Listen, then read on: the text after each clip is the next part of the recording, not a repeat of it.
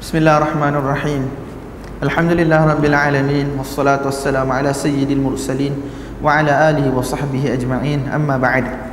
Bab raf'il aidi fi du'a. Bab tentang mengangkat tangan ketika berdoa.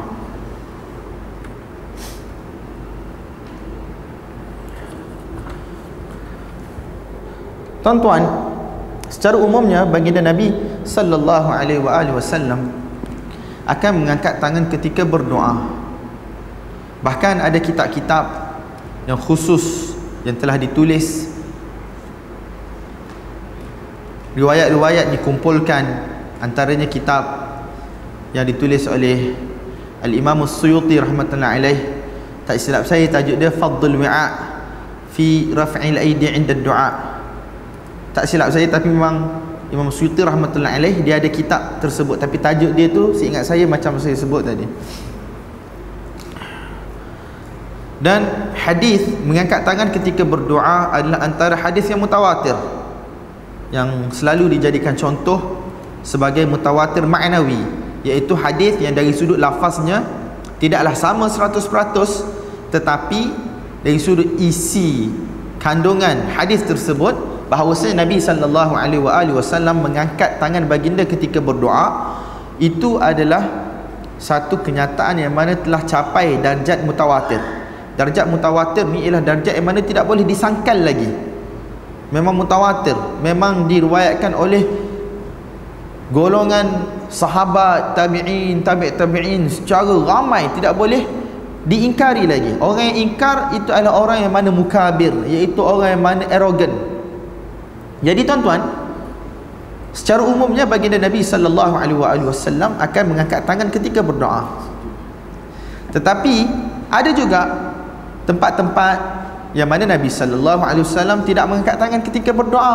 Terutamanya doa-doa yang kita katakan sebagai doa masnun, doa nak tidur, doa pakai pakaian, doa makan, doa naik kenderaan dan seumpamanya. Jadi agak peliklah kalau kita tengok orang yang mana bila dia nak tidur pun dia angkat tangan berdoa dia nak naik kereta pun dia angkat tangan berdoa pakai baju pun angkat tangan berdoa. So benda tu orang kata pelik. Cuma ya tuan-tuan akan timbul biasanya perbahasan. Selepas salat ada doa ataupun tidak. Nah selepas salat ada doa ataupun tidak. Pendapat majoriti para ulama bahawasanya selepas salat memang ada doa Cumanya kalau kita salat bersendirian pun adakah kita perlu tadah tangan ataupun tidak untuk berdoa? Ada dua pendapat khilaf di kalangan para ulama. Kalau orang yang mana doa dengan doa-doa yang simple sebagaimana yang sabit daripada hadis-hadis Allahumma inni ala dhikrika wa syukrika wa husni ibadatik Allahumma antas salam kassalam wa iki'udus salam ataupun Allahumma la mani alima atait yang mana sebahagian kira benda itu sebagai doa sebahagian kira benda itu sebagai zikir selepas solat. Jadi yang kira sebagai doa simple ataupun zikir simple selepas solat mereka tak akan angkat tangan lah. Tetapi sebahagian uh, ulama kata kita angkat tangan juga kalau kita solat bersendirian ataupun kita sebagai makmum. Dan masalah solat berjemaah kemudian imam berdoa kemudian diaminkan oleh makmum-makmum. Tak terkenal bahawasanya ulama berselisih pendapat. Ada sebahagian mengatakan sunnah sebahagian pula mengatakan benda tu bid'ah. Jadi terpulang pada tuan-tuan apa yang tuan-tuan pegang dan saya jenis tidak suka memaksa orang untuk mengikuti saya. Dan saya tidak ingin mencentus kontroversi di sini. Cuma saya nak bagi tahu tajuk bab raf'ul aidi fid du'a. Ada occasion ada keadaan yang mana nabi angkat dan ada keadaan nabi tak angkat faham tak? Dan yang paling besar masalahnya ialah kalau di Malaysia ni sama ada doa berjemaah selepas uh, semayang berjemaah. Yang pada saya saya anggap benda itu tidak ada petunjuk daripada Nabi sallallahu alaihi wasallam walaupun ada hadis-hadis yang lain doa berjemaah pada keadaan-keadaan lain. Kan macam dalam salatul istisqa Nabi angkat tangan sahabat angkat tangan. Dalam riwayat-riwayat uh, ketika nak perang dan seumpamanya dalam hadis sahabat Nabi Yusuf Kandahlawi bawa beberapa riwayat. Bahkan ada bab tentang satu orang berdoa dan diaminkan oleh orang yang lain. Bahkan ulama-ulama salaf dan yang salafi pun mereka kata aku nak doa ni macam Syekh Ain Qarni. Dalam satu video dia kata ana da'in fa aminu aku nak berdoa sekarang hendaklah kamu aminkan jadi benda tu ada. Cuma sekarang kita nak gunakan dalil-dalil itu untuk khusus selepas salat saya tidak melihat satu riwayat walaupun daif daripada Nabi sallallahu alaihi wasallam. Ini setakat yang saya nampak. Mungkin ada riwayat tapi tahu saya tidak ada satu riwayat walaupun daif ataupun maudhu' daripada Nabi SAW mana Nabi angkat tangan dan diaminkan oleh sahabat secara sarah secara jelas dilakukan selepas salat berjemaah dan Syekh Bakar Abu Zaid dia ada satu kitab khusus tentang doa. Saya tak ingat nama penuh kitab tersebut tetapi pelbagai perkara yang berkaitan dengan doa dibahaskan di dalam kitab tersebut oleh Syekh Syekh Bakar Abu Zaid antara kitab yang terbaik dalam isu ini. Nabi sallallahu alaihi wasallam saya punya argument Nabi sallallahu alaihi wasallam solat di Madinah paling kurang 10 tahun. Nabi solat ketika mana berada di Madinah Nabi salat ketika mana Nabi bermusafir Salat ketika perang Salat dalam keadaan aman. Dihadiri Oleh ratusan Bahkan ribuan para sahabat. Lima kali sehari semalam. Nabi SAW punya sifat salat dinukilkan Disampaikan kepada kita oleh para sahabat radhiyallahu taala anhum ajma'in. Cara takbir Nabi Dah, ada yang sampai ke dada, ada yang sampai ke telinga. Dah, zikir Nabi yang pelbagai di dalam rukuk, di dalam sujud. Doa iftitah Nabi pada salat malam yang pelbagai. Zikir-zikir uh, iftitah Nabi SAW yang pelbagai. Tak, panjang pendek rukuk sujud Nabi diceritakan kepada kita. Takkanlah benda yang berlaku lima kali sehari semalam untuk tempoh 10 tahun di Madinah di musafir buat haji tidak diriwayatkan kepada kita melalui jalan yang sahih walaupun satu Nabi angkat tangan dan diaminkan oleh para sahabat itu saya punya argument.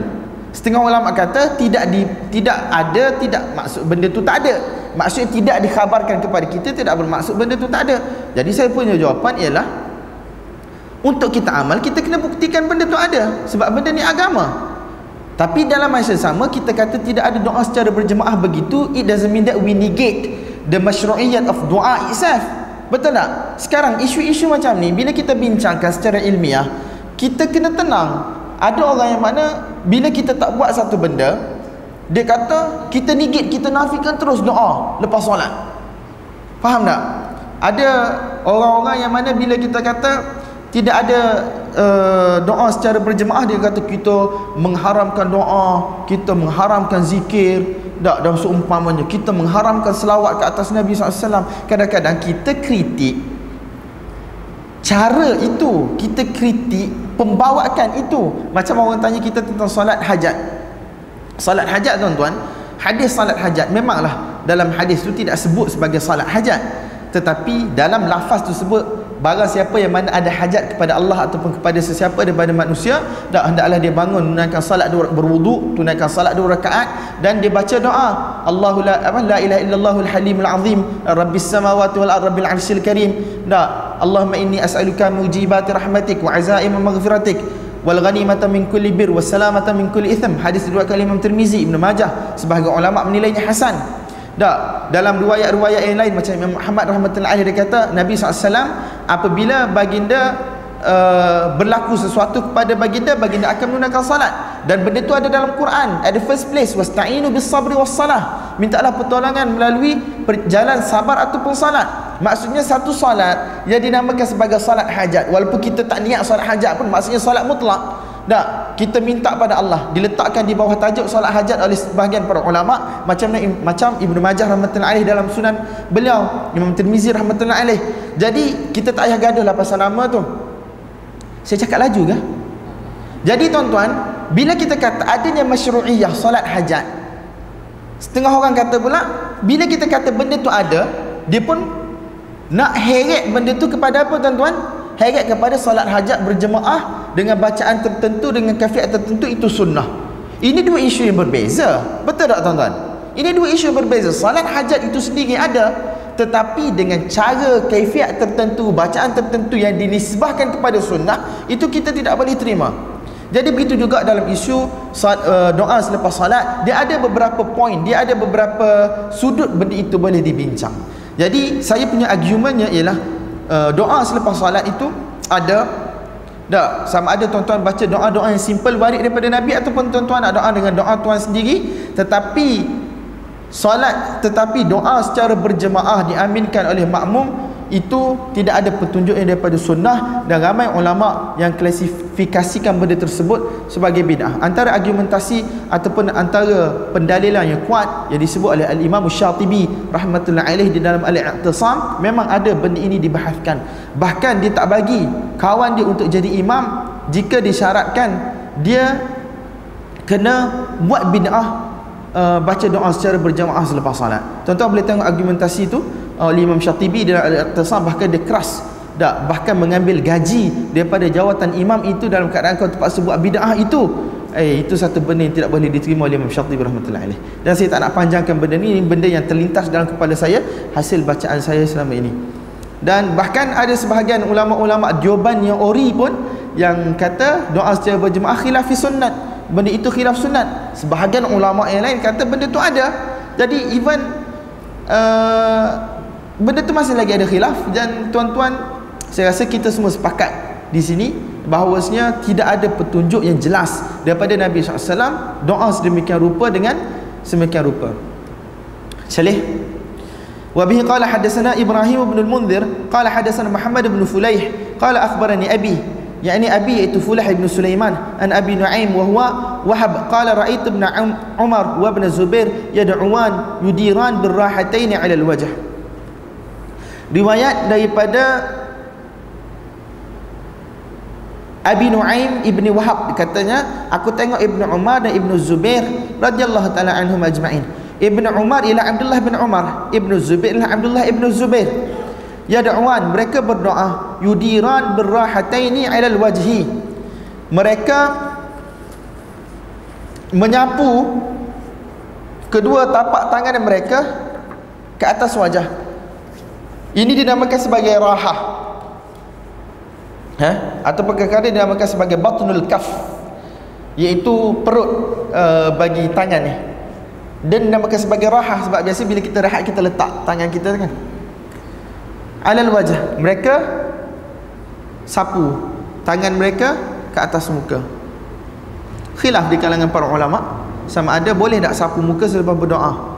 Antara ulama yang kata tak boleh lah uh, Izzuddin Ibn Abdul Salam kalau tak silap saya tapi majoriti ulama mengatakan boleh dan thabit benda tersebut daripada pelbagai athar dan kenapa disapu muka disapu tangan ke muka sebagai tafaul? Iaitu mengharapkan keberkatan daripada doa kita? Tak. Seolah-olah benda itu jatuh ke tangan kita rahmat berkat dan seumpamanya dan kita siapa ke muka kita tafaul iaitu tabarrukan dengan doa kita tersebut.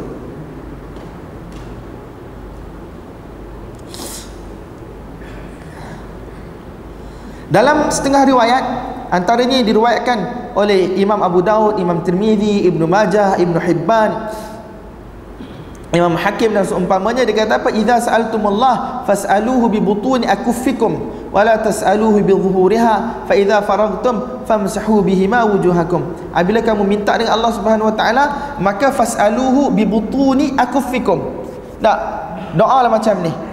Wala tas'aluhu bi dhuhuriha tapi jangan doa dengan zuhur. Ini dinamakan sebagai zahrul kaf. Ini dinamakan sebagai batnul kaf fa idza faragtum apabila kamu habis daripada doa famsahu bihima wujuhakum.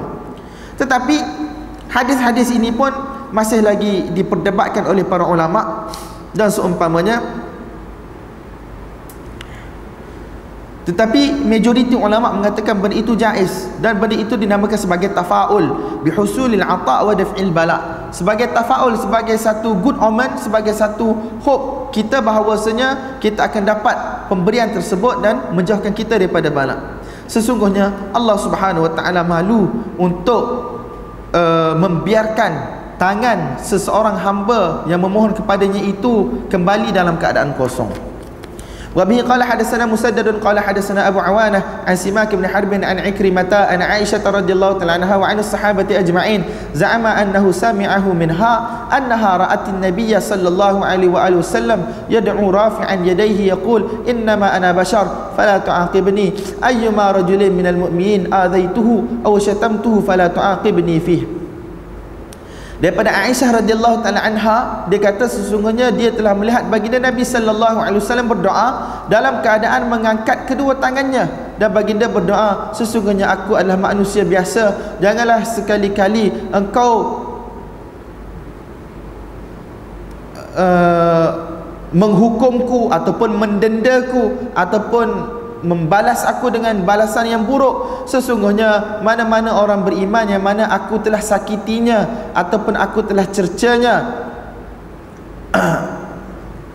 janganlah engkau janganlah engkau menghukum aku disebabkan perkara tersebut. Bahkan dalam riwayat muslim Nabi SAW kata yang mana-mana orang beriman yang mana aku telah sakitinya ataupun aku telah cercanya maka benda itu aku harap ia menjadi sedekah di sisi Allah Subhanahu wa taala.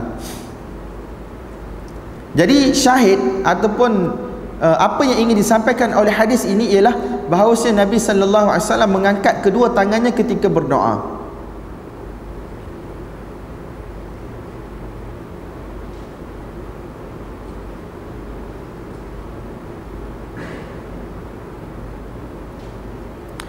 وبه قال حدثنا علي قال حدثنا سفيان قال حدثنا أبو الزناد أن العارج عن أبي هريرة رضي الله تعالى عنه وعن الصحابة أجمعين. قال قدم الطفيل بن عمرو الدوسي على رسول الله صلى الله عليه وآله وسلم فقال يا رسول الله إن دوسا قد عصت وأبت فادعوا الله عليها. فاستقبل رسول الله صلى الله عليه وسلم القبلة ورفع يديه فظن الناس أنه يدعو عليهم فقال اللهم اهد دوسا وأت بهم. حديث ini dikeluarkan juga oleh Imam Bukhari dan juga Imam Muslim.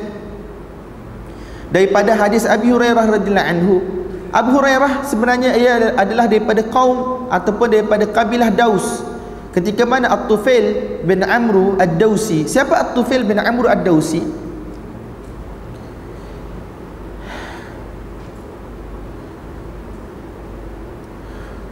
Dia merupakan antara awal-awal orang yang masuk Islam daripada kaum dia. Ketika mana dia kembali daripada berjumpa dengan Nabi sallallahu alaihi wasallam dak isteri dia telah masuk Islam. Kemudian selepas itu dia melakukan dakwah di kalangan kaum dia sehinggalah hampir 80 orang lelaki masuk Islam.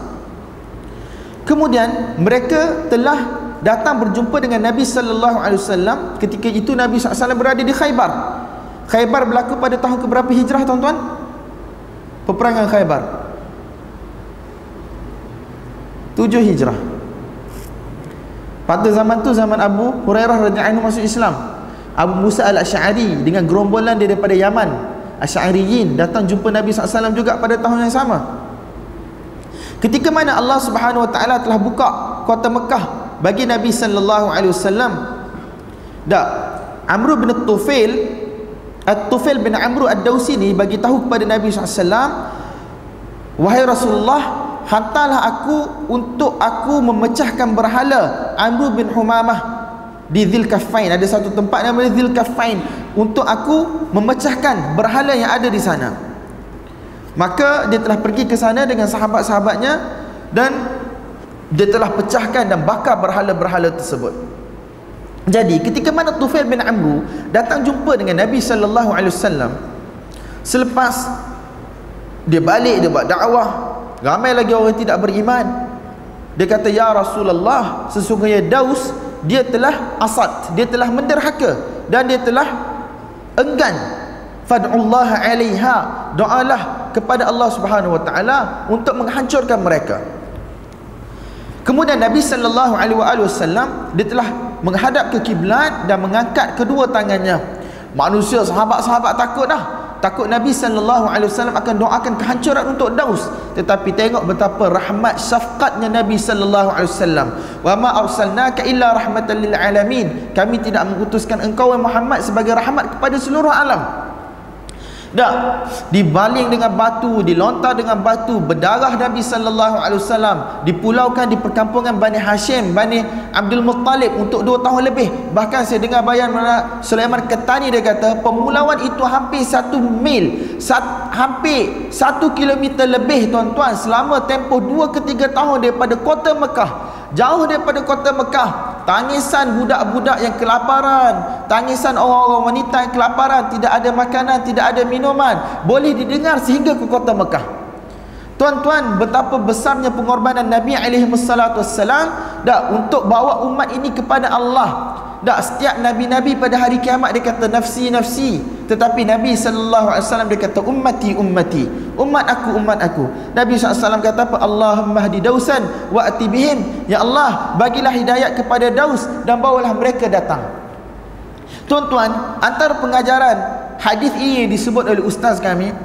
Dah Abu Hurairah radhiyallahu taala anhu siapa tak kenal Abu Hurairah?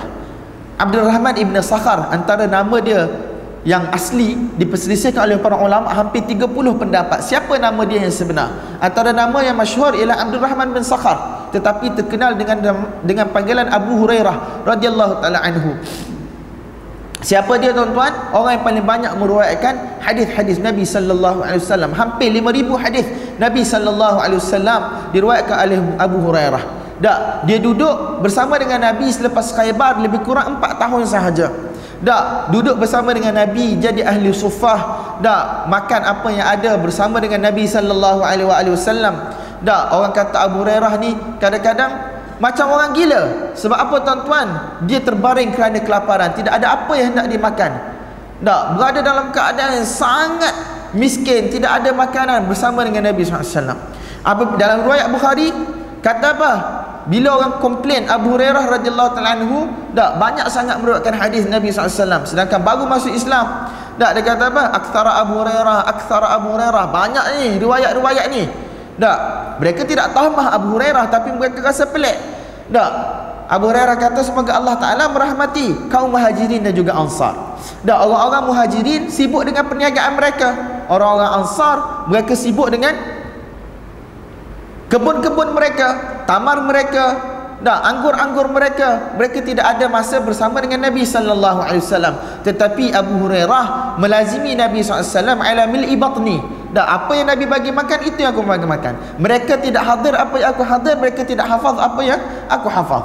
Jadi Abu Hurairah sampaikan kepada para sahabat yang lain, Bahkan dalam riwayat Bukhari dan Umar radhiyallahu anhu dia kata, aku bersama jiran aku daripada golongan Ansar. Mereka kami ada kebun dekat kawasan Awali Madinah. Awali ialah kawasan tanah tinggi di Madinah paling jauh 8 km tuan-tuan lebih kurang. Tak, kami kunna natanawabu ala ahdi Rasulullah sallallahu alaihi wasallam. Kami bergile-gile. Satu hari dia pergi ke masjid, belajar daripada Nabi, berita-berita wahyu disampaikan kepada aku bila dia balik. Hari yang berikutnya aku pergi pula. Jadi sahabat-sahabat mereka macam tu dalam riwayat Hakim Al-Khatib Al-Baghdadi daripada riwayat Bara' bin Azib radhiyallahu taala anhu dak dia kata apa? Dia kata laisa kullu laisa kulluna sami'a hadits Rasulullah sallallahu alaihi wasallam. Bukan setiap daripada kami kami mendengar hadis secara direct daripada Nabi SAW wa kanat lana dai'atun wa ashghal. Kami ada kebun-kebun yang perlu kami hadiri. Ada kebun-kebun yang perlu kami ambil tahu ambil uh, ambil berat. Kami perlu usahakan. Kami ada kerja-kerja kami sendiri. Wa kanan nas. Dan adalah manusia pada waktu tersebut. Lam yakunu yakdzibun mereka tidak berdusta antara satu sama lain. Maka orang-orang yang hadir akan menceritakan kepada kami apa yang mana disebut oleh baginda Nabi sallallahu alaihi wasallam. Ha huwa Abu Hurairah. Ini merupakan Abu Hurairah, rawiyatul Islam, orang yang paling banyak meriwayatkan agama ini kepada agama agama ini kepada kita. Sebab tu tuan-tuan, Syiah dak dia attack sahabat-sahabat yang besar macam Aisyah, Abu Hurairah dan seumpamanya. Apabila mereka ini gugur, maka akan gugurlah bangunan Islam itu sendiri. Jadi tuan-tuan, Tuan-tuan kenal Abu Hurairah radhiyallahu anhu sedangkan dia datang lebih lambat daripada Tufail bin Amr. Tufail bin Amr Ad-Dusi dia datang awal tuan-tuan. Orang menyebabkan Islam itu sampai kepada Abu Hurairah dan Abu Hurairah radhiyallahu anhu telah jadi satu orang conveyor uh, messages of Islam yang besar kepada kita tapi kita lupa siapa yang mana telah menjadi sebab kata para ulama ada beberapa pengajaran daripada hadis ini. Yang mana tidak zahir daripada hadis ini tidak jelas daripada hadis ini tetapi dia merupakan pengajaran yang besar. Yang pertama sekali kita buat kerja hanya semata-mata kerana Allah. Tak sama ada kita terkenal kita tidak terkenal itu bukan kerja kita. Satu orang yang mana menyukakan Allah di langit dan penduduk-penduduk langit Allah Ta'ala akan perintahkan penduduk langit untuk suka mereka dan daripada kesukaan cintanya penduduk langit kepada mereka kepada orang tersebut penduduk bumi juga akan cinta pada mereka. Tetapi sayangnya penduduk bumi tidaklah bermakna orang itu akan famous semata-mata. Tak dia akan famous dikenali dan seumpamanya. Famous tak famous ni bukan kerja kita tuan-tuan. Kita ni bukan gila kerja kita ni bukan gila pangkat kita bukan gila pujian sebab apa? Amru Tufail bin Amr tidak dikenali pun. Kalau tuan-tuan tanya siapa Tufail bin Amr, tuan-tuan tak boleh jawab. Saya-saya pun tak boleh jawab. Bahkan mungkin orang akan lupa pun siapa dia sebenarnya. Orang tak tahu pun dia sahabat. Sebab apa kita buat kerja kerana Allah. Yang kedua, apabila datang jumpa Nabi, dia dapat agama daripada Nabi, tak, sifat agama ini adalah dakwah. Saya selalu bagi tahu pada tuan-tuan, sifat utama agama ini adalah dakwah. Dia balik, dia tak boleh duduk diam tidak berpada dengan apa yang dia dapat untuk diri dia sahaja. Dia nak kepada manusia dah datang kepada agama Allah. Dia buat dakwah sampai 80 orang masuk Islam. Dia balik dia mengadu pada Nabi. Dia kata puak-puak ni tak dengar ya Rasulullah. Nabi kata balik buat dakwah lagi. Lepas dia dah buat dia buat dia buat dia datang ya Rasulullah mereka ni semua asad menderhaka. Abad mereka enggan. Maka doalah ke atas mereka. Maksudnya doalah kepada Allah supaya apa? Menghancurkan mereka. Tetapi syafqah sifat kasih sayang Nabi Nabi SAW kata Allahumma hadi dausan wa atibihim wahai Allah bagilah petunjuk kepada daus dan bawalah mereka datang ke sini. Tuan-tuan sifat bagi agama inilah dakwah Abu Dhar Al-Ghifari ketika mana dia datang ke, ke Mekah untuk cari siapa Nabi SAW tak, dia telah bersembunyi daripada pandangan orang Quraisy.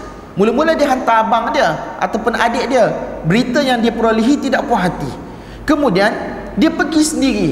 Tapi dia tak berani pun nak tanya siapa Muhammad dia duduk dekat Masjidil Haram sehinggalah satu ketika Ali radhiyallahu taala anhu dah pelawar dia untuk balik tidur di rumah dia tapi tak bersembang apa pun. Hari kedua pun Ali radhiyallahu anhu pelawar dia juga sampailah hari ketiga Ali radhiyallahu anhu pun pelawar dia juga. Dan Abu Dhar sepanjang tiga hari berada di Mekah tu dia tengok apa yang orang kafir buat pada Nabi sallallahu alaihi wasallam.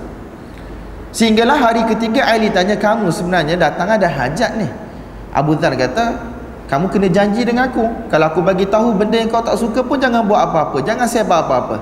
Dan dia kata aku nak jumpa Muhammad dan Ali radhiyallahu anhu adalah muslim. Dia bawa jumpa Nabi sallallahu alaihi wasallam.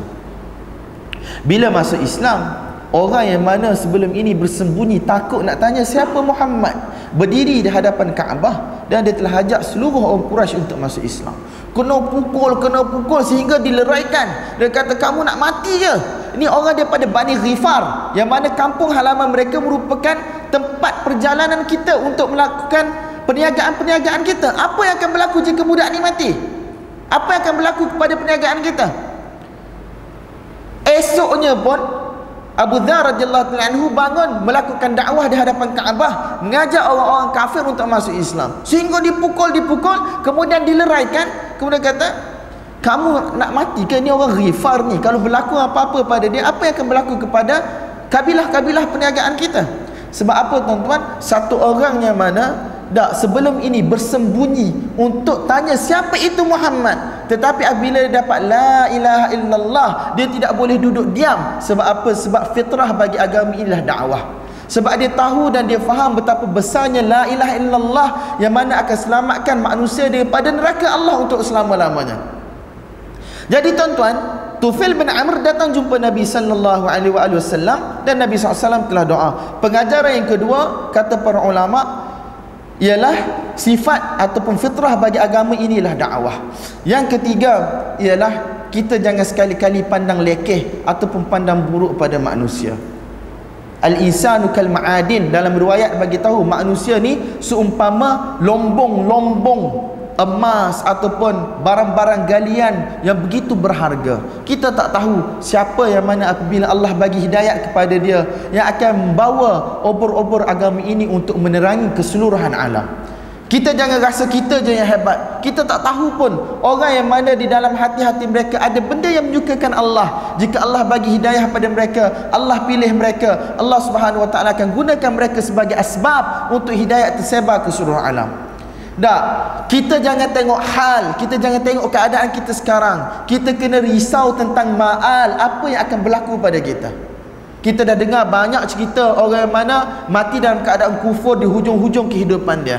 Pendosa yang besar sekarang tetapi mati dalam keadaan iman. Buku amalan dia kosong daripada dosa pada ke, pada penghujung kehidupan dia. Ulama kata kita jangan sekali-kali tahqir. Jangan sekali-kali kita tengok orang dengan sebelah mata. Dengan perasaan hina. Dengan perasaan sinis dan seumpamanya. Sebab apa hal keadaan kita sekarang belum menjamin ma'al kesudahan kita nanti.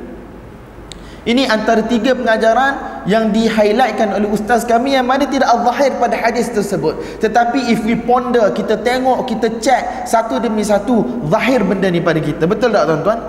Tiga pengajaran yang pada kita memang tak nampak jelas daripada hadis.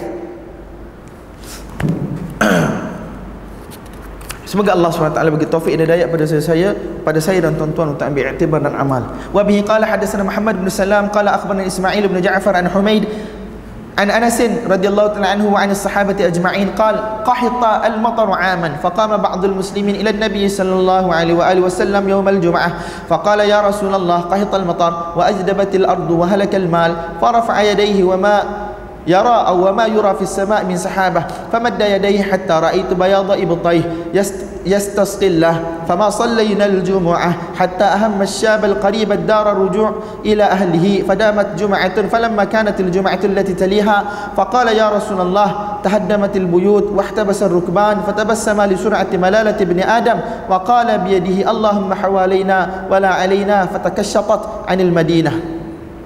Tuan-tuan, hadis ni merupakan hadis yang glamour tak tentang uh, salatul istisqa dan juga uh, salatul istisqa, istisqa di dalam salat Jumaah dan cara-cara yang lain untuk menunaikan salat istisqa.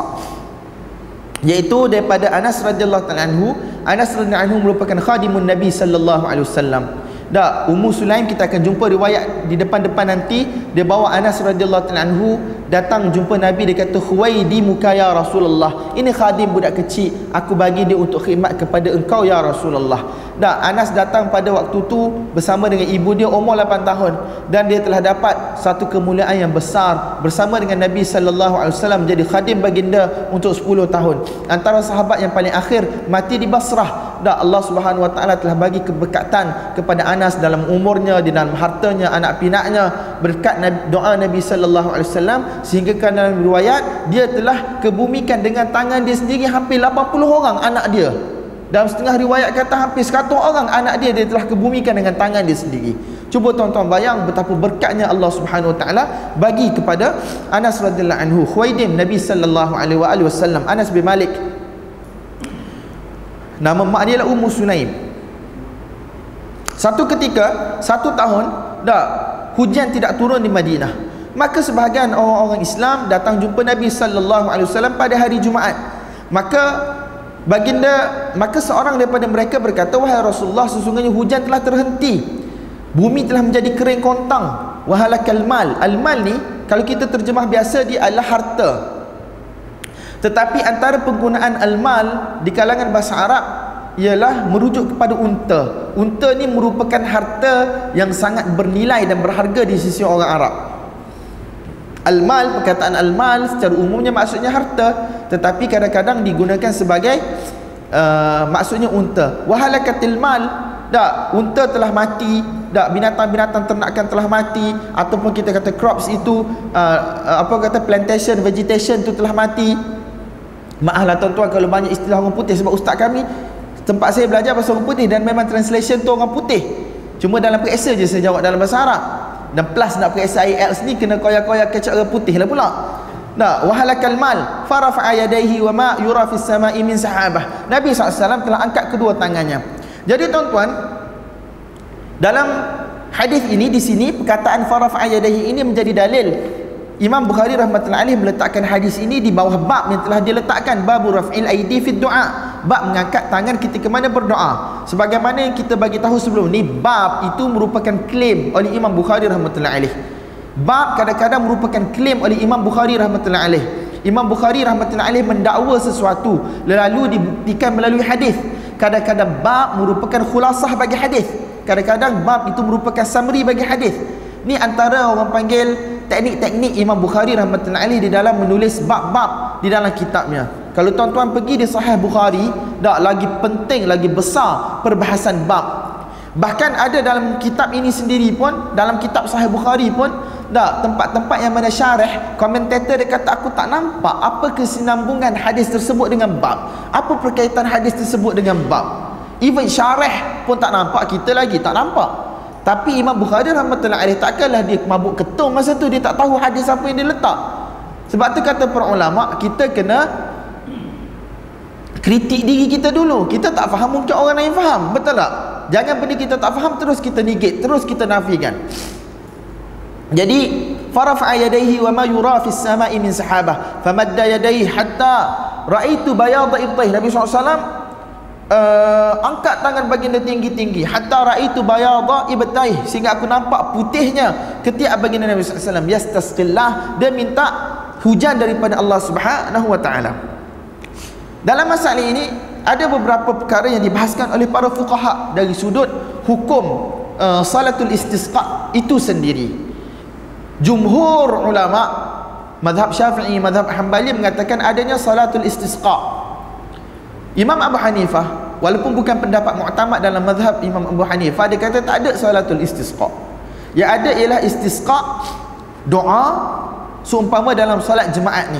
Kalaupun kita solatul istisqa kita kan puasa dulu kan. Nah, tiga hari uh, puasa. Jadi puasa itu menjadi wajib ke atas kita dengan perintah daripada imam. Mazhab Syafi'i antara puasa yang wajib ialah puasa yang diperintahkan oleh imam dalam solatul istisqa maka wajib kepada kita untuk puasa. Dan hari keempat keluar juga dalam keadaan berpuasa untuk istisqa untuk solat istisqa. Tapi mazhab Abu Hanifah dia kata istisqa dalam solatul jumaah. Maksudnya cukup hanya dengan doa sebagaimana Nabi SAW buat di sini. Majoriti ulama dia kata ini antara cara yang lain tetapi tidak menafikan asal kemasyru'iyatan pensyariatan salatul istisqa sebagaimana kita ketahui sebagaimana kita buat sebelum ni faham tak? Jadi di situ ada khilaf di kalangan para ulama Uh, tetapi yang jelasnya ialah pelbagai cara dibuat sama ada buat solat istisqa yang khusus ataupun istisqa di atas mimbar pada hari Jumaat. Fama sallayna al-jumu'ata hatta ahamma asyab al-qarib ad-dar ar-ruju' ila ahlihi tak, kami tidak lagi sembahyang Jumaat. Maksud bukan tidak lagi. Kami masih belum sembahyang Jumaat selepas Nabi berdoa itu. Nak royak bagi tahu bahawa lama doa Nabi sallallahu alaihi wasallam sehingga kan orang-orang yang dekat dengan rumah tu tak dia rasa nak balik ke rumah dia. Pada amat Jumaat. Jumaat ini kita selalu terjemah sebagai hari Jumaat bahkan Jumaat juga boleh difahami sebagai seminggu iaitu berterusan satu minggu.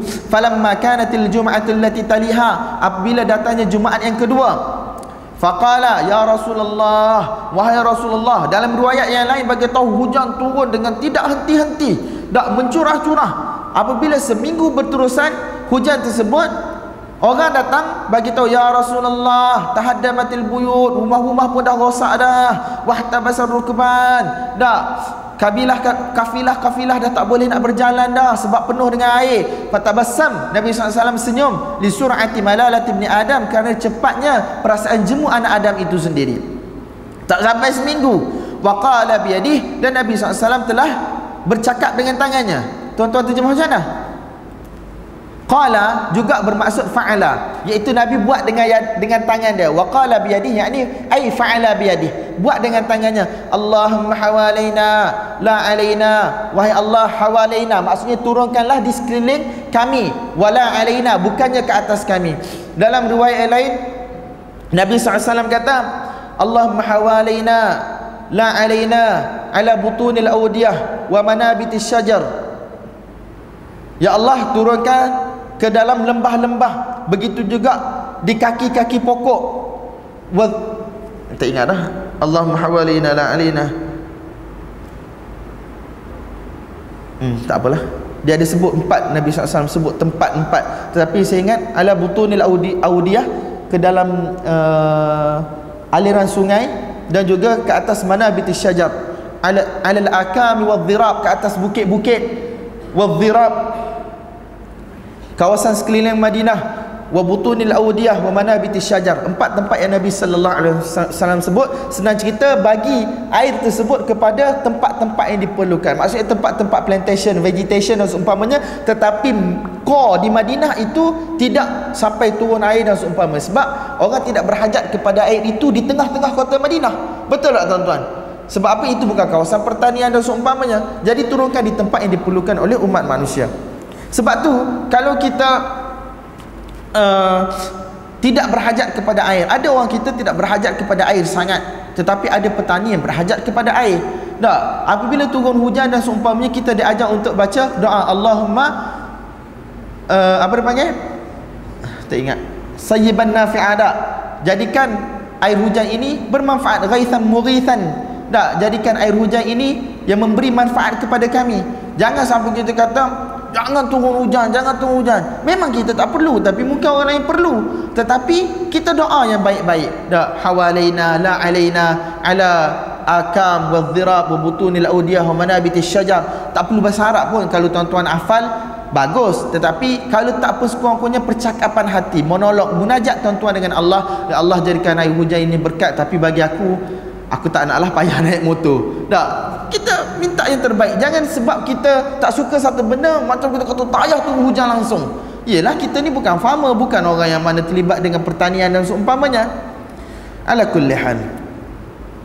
Kemudian fatakasyatat anil madinah. Takasyatat yakni as-sahab iaitu awan-awan pun mula terpecah scattered meninggalkan Madinah وبه قال حدثنا وبه قال حدثنا الصلت قال حدثنا أبو عوانة عن سماك عن عكرمة عن عائشة رضي الله تعالى عنها وعن الصحابة أجمعين أنه سمعه منها أنها رأت النبي صلى الله عليه وآله وسلم يدعو رافعا يديه يقول اللهم إنما أنا بشر فلا تعاقبني.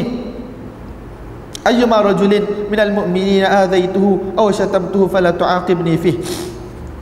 Kita dah lalu وبه قال حدثنا عارم قال حدثنا حماد بن زيد قال حدثنا حجاج بن الصواف عن أبي الزبير عن جابر بن عبد الله أن الطفيل بن عمرو قال للنبي صلى الله عليه وآله وسلم هل لك في حسن ومنعة؟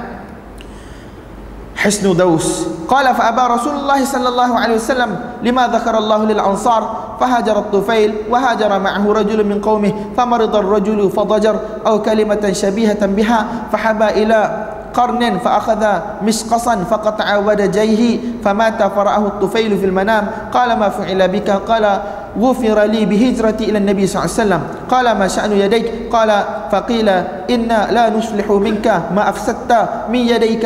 قال فقصح الطفيل على النبي صلى الله عليه وآله وسلم فقال اللهم وليديه فاغفر ورفع يديه. Tuan-tuan, hadis ini juga bahawasanya Tufail bin Amr ad-Dusi Tak, dia telah bagi tahu kepada Nabi SAW Halaka fi hasnin wa man'ah Hendakkah aku tawarkan kepada engkau Wahai Rasulullah Hasnin merupakan uh, Fort merupakan uh, Tak jumpa perkataan Melayu Apa dia panggil? Kalau yang Adakah aku Hendakkah aku tawarkan kepada engkau macam A Formosa tu dia panggil apa? Ah, benteng. Lagi perkataan lain? Bahasa Melayu? Bukan. Yang besar. Ah, kubu. Hendakkah aku bagi, hendakkah aku tawarkan kepada engkau kubu yang kuat dan juga yang kukuh yang boleh menghalang engkau daripada musuh-musuh engkau iaitu Hisnu Daus, iaitu kubu Daus. Tempat dia lah. Sebab ketika mana Tufail bin Amr datang jumpa Nabi SAW Masa itu Nabi SAW masih lagi berada di Mekah. Kali pertama datang jumpa Nabi Nabi berada di Mekah. Dan Tufail bin Amr dia tengok Bagaimana perlakuan orang-orang kafir Quraisy musyrikin Mekah kepada Nabi SAW. Dakwah disekat. Tak, tidak diberi peluang kepada Nabi Untuk melakukan dakwah baginda Nabi SAW secara terbuka maka Nabi SAW enggan. Maksud Nabi SAW tolak sebab apa? Lima zakarallahu lil ansar. Ini merupakan manaqib ini merupakan kelebihan yang telah Allah Taala simpan untuk kaum ansar di Madinah. Nabi tak setuju pada waktu tersebut sebab apa tak setuju Nabi SAW itu kerana Allah Subhanahu Wa Taala akan buka untuk kaum ansar di Madinah untuk menjadi hawari untuk menjadi penolong Nabi sallallahu alaihi wasallam. Fahajar at-tufail. Maka selepas itu at-tufail telah berhijrah ke Madinah pada zaman uh, peperangan Khaybar pada tahun ke-7 hijrah ketika mana Nabi SAW telah berhijrah ke Madinah bersama dengan kaum dia. Dan dalam kaum dia ada satu orang lelaki tak dia telah uh, jatuh sakit. Fadajar dia uh, telah mengeluh ataupun Uh, perawi kata au kalimatan syabihatan biha ataupun dia sebut perkataan lain yang seumpama dengan keluhan tersebut dan dia telah menuju kepada uh, satu uh, tempat yang mana disimpan uh, anak panah dan dia telah ambil uh, mata anak panah tersebut dan dia telah potong satu urat di tangan dia maka dia telah mati. Kalau kira tuan-tuan perbuatan ini bunuh diri dan disebut dalam pelbagai riwayat orang mana bunuh diri ini dia akan berada di dalam neraka Allah Subhanahu wa taala. Dan dia akan buat ulang balik action perbuatan yang dia buat di dunia sehingga dia mati itu di dalam neraka Allah Subhanahu Wa Taala. Kalau orang terjun daripada tempat tinggi mati berkecam gitulah dia akan ulang buat ulang buat dalam neraka Allah Subhanahu Wa Taala. Kalau orang bunuh diri dia dengan racun begitulah dia akan ulang buat ulang buat perbuatan tersebut dalam neraka Allah Subhanahu Wa Taala. Kalau dia kerat urat nadi dia itulah benda yang akan diulang buat diulang buat dengan kesakitan-kesakitan yang berganda-ganda selepas itu. Jadi tuan-tuan, Tufail dia telah lihat lelaki tersebut di dalam mimpi dia dan dia tanya apa yang telah berlaku kepada engkau? Maka dia kata Allah Subhanahu wa taala dia tak tengok dalam neraka lah. Dia tengok uh, di dalam syurga dia kata apa? Ghufirali bihijrati iaitu aku telah diampunkan kerana hijrahnya aku kepada Nabi sallallahu alaihi wasallam. Hijrah pada waktu tersebut dan sebelum tu sebelum Fatah Mekah pun memang ada pensyariatan hijrah. Apabila Fatah Mekah berlaku pada tahun ke-8 hijrah, tak tidak ada lagi hijrah daripada Mekah ke Madinah. Sebab apa tuan-tuan? Sebab semua dah jadi negara Islam. illa walakin jihadun wa niyyah dan riwayat Muawiyah dia kata apa? Walakin jihadun wa niyyah, tetapi jihad dan juga niat. Tapi kata para ulama hijrah ini kita tengok tengok keadaan. Sebenarnya hijrah ini lebih kepada maksud hijrah itu sendiri. Uh, perbahasan yang disebut oleh para ulama antaranya ialah apa hukum kita berhijrah daripada negara kafir ke negara Islam. Kalau zaman dulu wajib untuk berhijrah daripada negara kafir ke Mekah daripada Mekah ke Madinah. Sehingga orang-orang yang mana tidak berhijrah kemudian dipaksa mengikuti peperangan bersama dengan orang kafir untuk lawan Nabi sallallahu alaihi wasallam. Dak dikritik oleh Allah Subhanahu wa taala dalam Quran dalam suratul maidah tak silap saya ataupun dalam suratul nisa alladzina tatawaffahumul malaikatu zalimi anfusihim qalu fima kuntum? Qalu kunna mustad'afina bil ard. Qalu alam takun ardullahi wasi'atan fatahajiru fiha tak, malaikat akan tanya kenapa kamu semua mati dalam keadaan macam ni?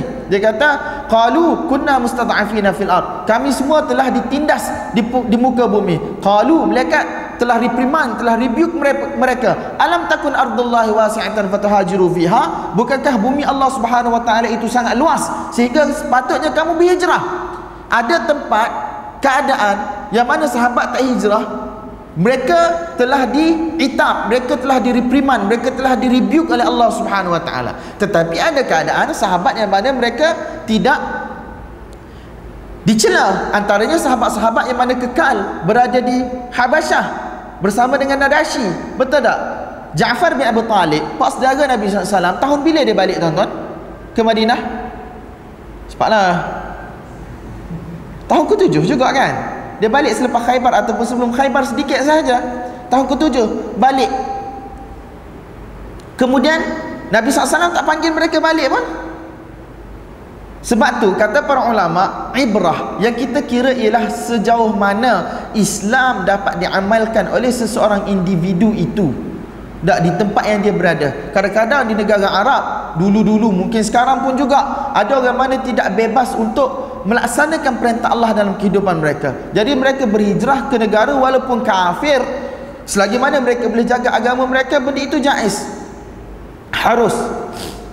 Jadi tuan-tuan ini antara perbahasan yang disebut oleh para ulama ma hukumul baqa baina dhahrainil kufar apa hukum satu-satu orang itu kekal hidup di kalangan orang kafir Kadang-kadang benda ni kita bahas dari sudut hukum hakam Tetapi kita terlupa hukum hakam ini juga berkait rapat dengan realiti kita hari ini Kalau zaman dulu senang tuan-tuan Ada Darul Islam, ada Darul Harb Ada Darul Islam, ada negara Islam Dan juga ada negara yang mana digajak sebagai Negara kafir harbi yang mana merupakan musuh kita berperang. Tetapi dunia hari ini tuan-tuan Tak tak tahulah tuan-tuan nak kategorikan Amerika itu sebagai Darul Harb Britain sebagai Darul Harb ataupun tidak Memang itu masalah politik mereka tetapi kita kata secara generalnya negara tersebut bebas tak untuk orang Islam amalkan amalan agama yang seumpamanya. Dr. Abdullah Yusuf Al-Judai dia tulis satu kitab tajuk dia Taqsimul Ma'murah baina dari Islam wa daril harb. Taqsimul Ma'murah kita membahagikan dunia ini kepada dua blok. Satu negara Islam, satu negara harb dan apa kesan benda itu terhadap fiqh? Apa kesan benda itu terhadap hubungan antara bangsa, antara negara dan seumpamanya? Jadi tuan-tuan Eh banyak tuan-tuan kau nak kira. Kalau satu orang ada bisnes dengan Amerika Sebelum kita tentukan Apa hukum dar Amerika tersebut Darul Harb ataupun Dar apa-apa Apa hukum kita punya trade Kita punya bisnes dengan dia? Kalau kita hukum sebagai Darul Harb Boleh tak kita bermuamalah dengan dia? Tak boleh eh? Banyak benda tuan-tuan. Sebab tu Orang Fiqah dia faham lah benda ni. Orang usul fiqah dia faham lah. Maksudnya Satu-satu kenyataan kita terhadap satu-satu isu Tidak seboleh Tidak sepatut menyebabkan kita kontradik Dalam isu-isu yang lain. Faham tak? Satu-satu kenyataan yang keluar daripada mulut kita Mesti kita bertanggungjawab terhadap kenyataan tersebut. Kalau tak kita akan jadi mutanakil Iaitu orang yang mana kontradik antara satu sama lain. Kenapa saya panjang-panjang ni? Sebab isu hijrah tadi. Ghufirali bihijrati ila Nabi sallallahu alaihi wasallam tak, qal ma sya'nu yadaik? Apa hal keadaan tangan kamu tu? Bila dia dah potong mungkin nampak macam paralyzed dan seumpamanya qala faqila inna la nuslihu minka ma afsadta mi yadaik. Dia kata ada uh, suara yang mengatakan bahawasanya kami tidak akan sekali-kali baiki balik tangan yang telah dirosakkan oleh engkau. Qala faqassahat Tufail 'ala Nabi sallallahu alaihi wasallam. Tufail bagi tahu Nabi sallallahu alaihi wasallam dan maka Nabi sallallahu alaihi wasallam kata Allahumma wal yadayhi faghfir. Wahai Allah ampunkan juga dosa tangannya. Wa rafa'a yadihi ini je mautinus syahid yang nak disampaikan oleh Imam Bukhari. Ini merupakan evidence yang Imam Bukhari telah letakkan untuk proof tajuk ataupun claim uh, dia pada permulaan bab tadi. Jadi tuan-tuan Dalam hadis ini juga ada dalil bagi ahli sunnah iaitu satu orang mana mati dalam keadaan melakukan dosa besar. Satu orang mana mati dalam keadaan melakukan dosa besar. Tak dan dia belum sempat bertaubat kepada Allah Subhanahu Wa Taala, dia tidak akan kekal di dalam neraka sebagaimana dikatakan oleh Khawarij dan juga Mu'tazilah. Tak Mu'tazilah kata manzilah bainal manzalitain antara dua uh, tempat syurga dan neraka tapi sebenarnya dia punya penyudah akan ke neraka jugalah sepatutnya sebab selain daripada syurga semuanya sengsara. Faham tak? Jadi fa akhadha misqasan faqata'a wad wad jayhi famat. Dia telah ambil orang kata uh, tip of the arrow tu dan dia telah kerat tangan dia sehingga dia mati. Maksudnya dia tak sempat taubat. Jadi apa hukum dia tuan-tuan? Dia tidak menghalalkan perbuatan bunuh diri kalau dia menghalalkan perbuatan bunuh diri boleh jadi kafir dan orang kafir tetap akan kekal dalam neraka. Tetapi sekarang irtakaba maksiyah, dia buat satu dosa dan dosa itu dosa besar bunuh diri. Sebab apa manusia yang membunuh diri seolah-olah dia lawan Allah Subhanahu Wa Taala pada hak Allah Taala. Nyawa ni kan hak hak Allah, bukan hak manusia. Tidak boleh untuk diambil sesuka hati kecuali dengan cara dibenarkan oleh Islam. Jadi sekarang dia seolah-olah dilawan Allah pada kekuasaan Allah Iaitu nyawa dia ni dirasa macam dia punya Maka dia telah bunuh diri dia Dan dia mati dalam keadaan tidak bertaubat Apa hukum dia? Jadi ahli sunnah kata apa? ahli sunnah kata apa? Dalam riwayat Imam Muslim Tufail tanya, "Ma sana'a bika rabbuk?" Apa yang Tuhan kamu telah lakukan kepada kamu? Dia kata, "Mali araka mughattiyan yadaik." Kenapa aku tengok kau tutup tangan kau? Kemudian Syarah kata, dalam hadis ini adanya dalil untuk menolak mazhab-mazhab yang sesat yang pertama tolak khawaris dengan mu'tazilah tadi iaitu ashabul kabair alladzina matu walam yatubu. Orang-orang yang melakukan dosa besar mati sebelum sempat bertaubat dia tidak akan kekal di dalam neraka Allah Subhanahu wa taala. Satu. Yang kedua tolak pendapat murjiah. Tolak pendapat murjiah. Apa itu pendapat murjiah? Mereka kata la yadurru ma'al iman maksiat selagi mana orang tu beriman maksiat tidak akan bagi apa-apa mudarat tidak akan bagi apa-apa bad effect terhadap mereka. Wala yanfa'u ma'al kufri amal. Dan orang yang mana kafir tidak akan dapat bagi apa-apa manfaat amal kepada mereka. Jadi sekarang dalam hadis ini walaupun lelaki tersebut telah dimasukkan ke dalam syurga Allah Subhanahu wa taala tetapi masih lagi tangan dia itu tidak dalam keadaan sihat sempurna. Biasanya ahli syurga masuk dalam keadaan sihat sempurna tak ada sakit tak ada apa jadi di situ menjadi dalil kepada ahli sunnah menentang murjiah bahawasanya masih lagi ada iqab, masih lagi ada punishment terhadap orang yang mana melakukan dosa kepada Allah Subhanahu wa taala.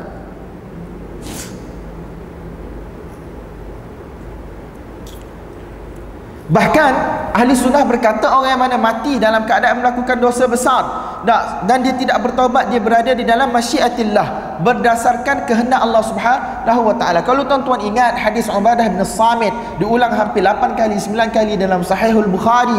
Tak ketika mana Nabi sallallahu alaihi wasallam mengambil bai'ah, mengambil janji setia. Jadi kenali juga sebagai bai'atun nisa. Tak perjanjian setia uh, Nabi SAW dengan orang-orang wanita juga orang-orang lelaki juga. Tak mereka tidak akan syirik pada Allah. Mereka tidak akan membunuh nyawa uh, yang diharamkan oleh Allah Subhanahu wa taala tanpa kebenaran. Mereka tidak akan memfitnah. Mereka tidak akan mengadu domba. Mereka tidak akan berzina dan seumpamanya. Dalam riwayat bagi tahu sesiapa yang mana melakukan salah satu daripada dosa-dosa tersebut kemudian dia mati dalam keadaan Allah Subhanahu wa taala tutup aib mereka di dunia. Mereka ini akan diserahkan kepada masyiah kehendak Allah Subhanahu wa taala. Insya'a afa anhu jika Allah taala kehendaki Allah taala akan ampunkan. Wa insya'a adzabah kalaulah Allah Subhanahu wa taala kehendaki Allah taala akan azab. Allah Subhanahu wa taala ampunkan dengan fadl dan juga karam dengan sifat mulia sifat pemurahnya Allah Subhanahu wa taala dan Allah Subhanahu wa taala azab dengan sifat adilnya Allah Subhanahu wa taala. Dalam pelbagai ayat dalam pelbagai riwayat Allah Subhanahu wa taala kata Allah taala tidak akan sekali-kali menzalimi umat manusia. Innallaha la yadhlimu mithqala dzarrah. Allah taala tidak akan sekali-kali menzalimi walaupun sebesar zarrah walaupun sebesar semut merah walaupun sebesar zarah atom Allah Subhanahu wa taala tidak akan sekali-kali menzalimi. Dalam hadis kursi Allah Subhanahu wa taala kata ya ibadi Inni haramtu zulma ala nafsi wa ja'altuhu bainakum muharrama. Sesungguhnya aku telah mengharamkan kezaliman ke atas diri aku dan aku telah jadikan kezaliman ini haram di kalangan kamu. Fala tadzalamu. Jangan sekali-kali kamu menzalimi antara satu sama lain.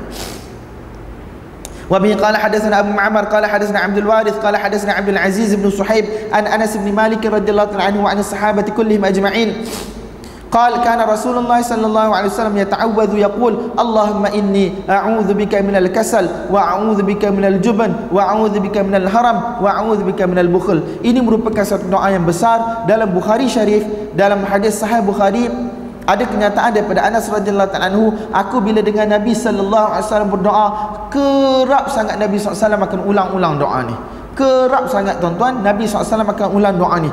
Dia kata apa? Nabi SAW ya ta'awwad ya ta'awwad seeking protection.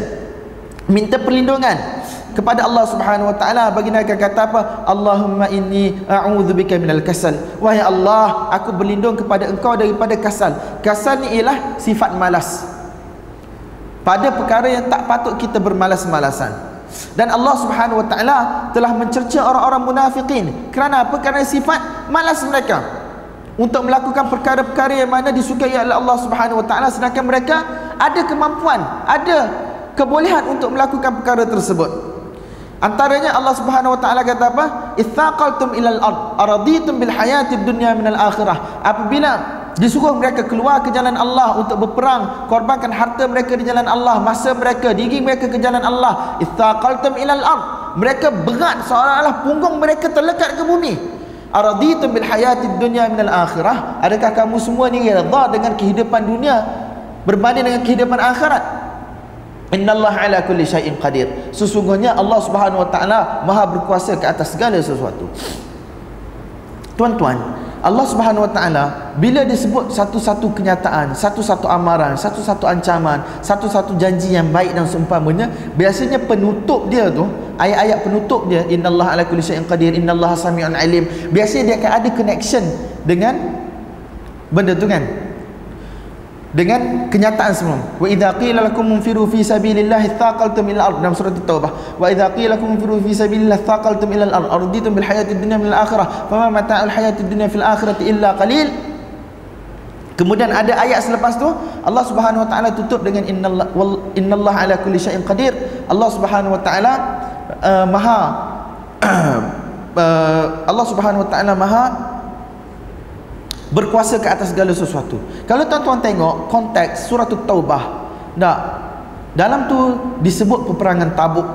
Tuan-tuan tahu peperangan tabuk berlaku pada tahun ke-9 hijrah? Tak silap saya. Tak peperangan tabuk berlaku pada tahun ke-9 hijrah.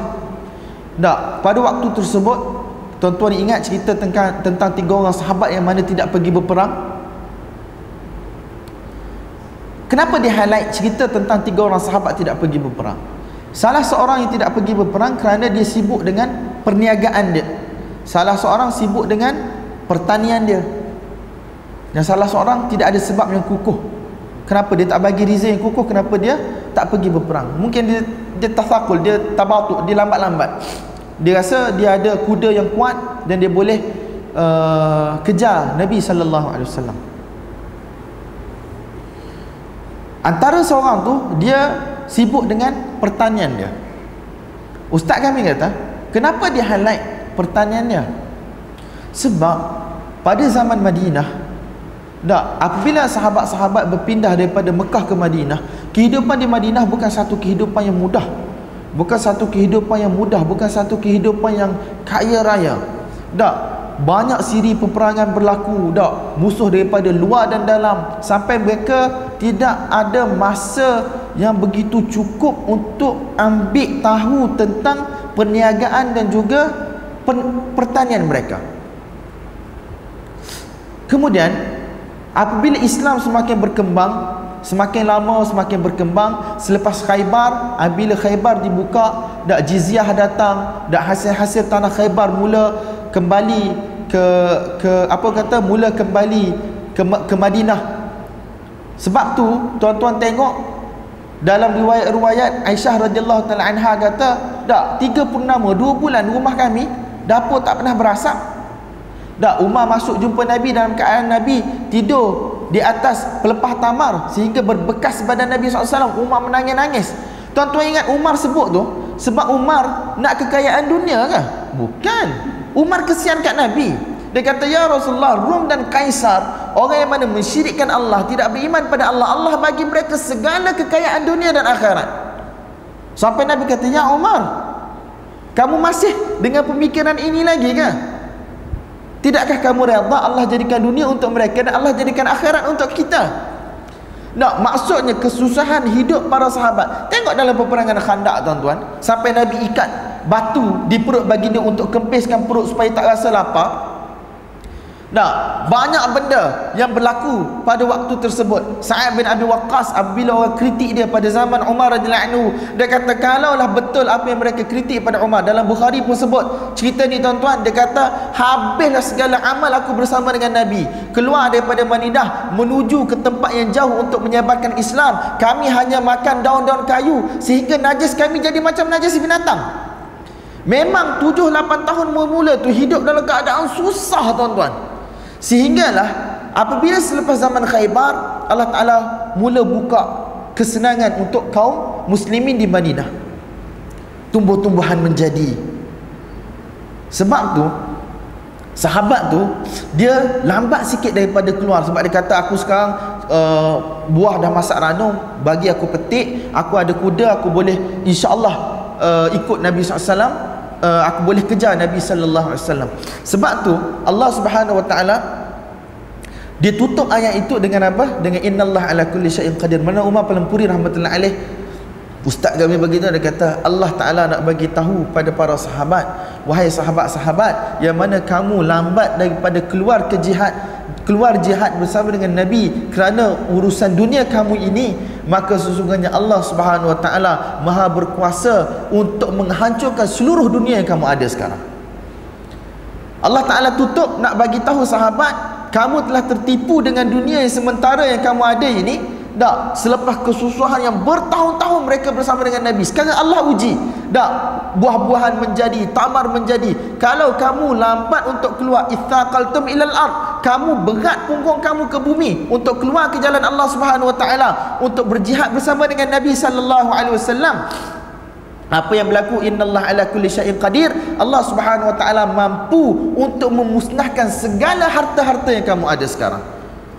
Jadi tuan-tuan bila keadaan macam tu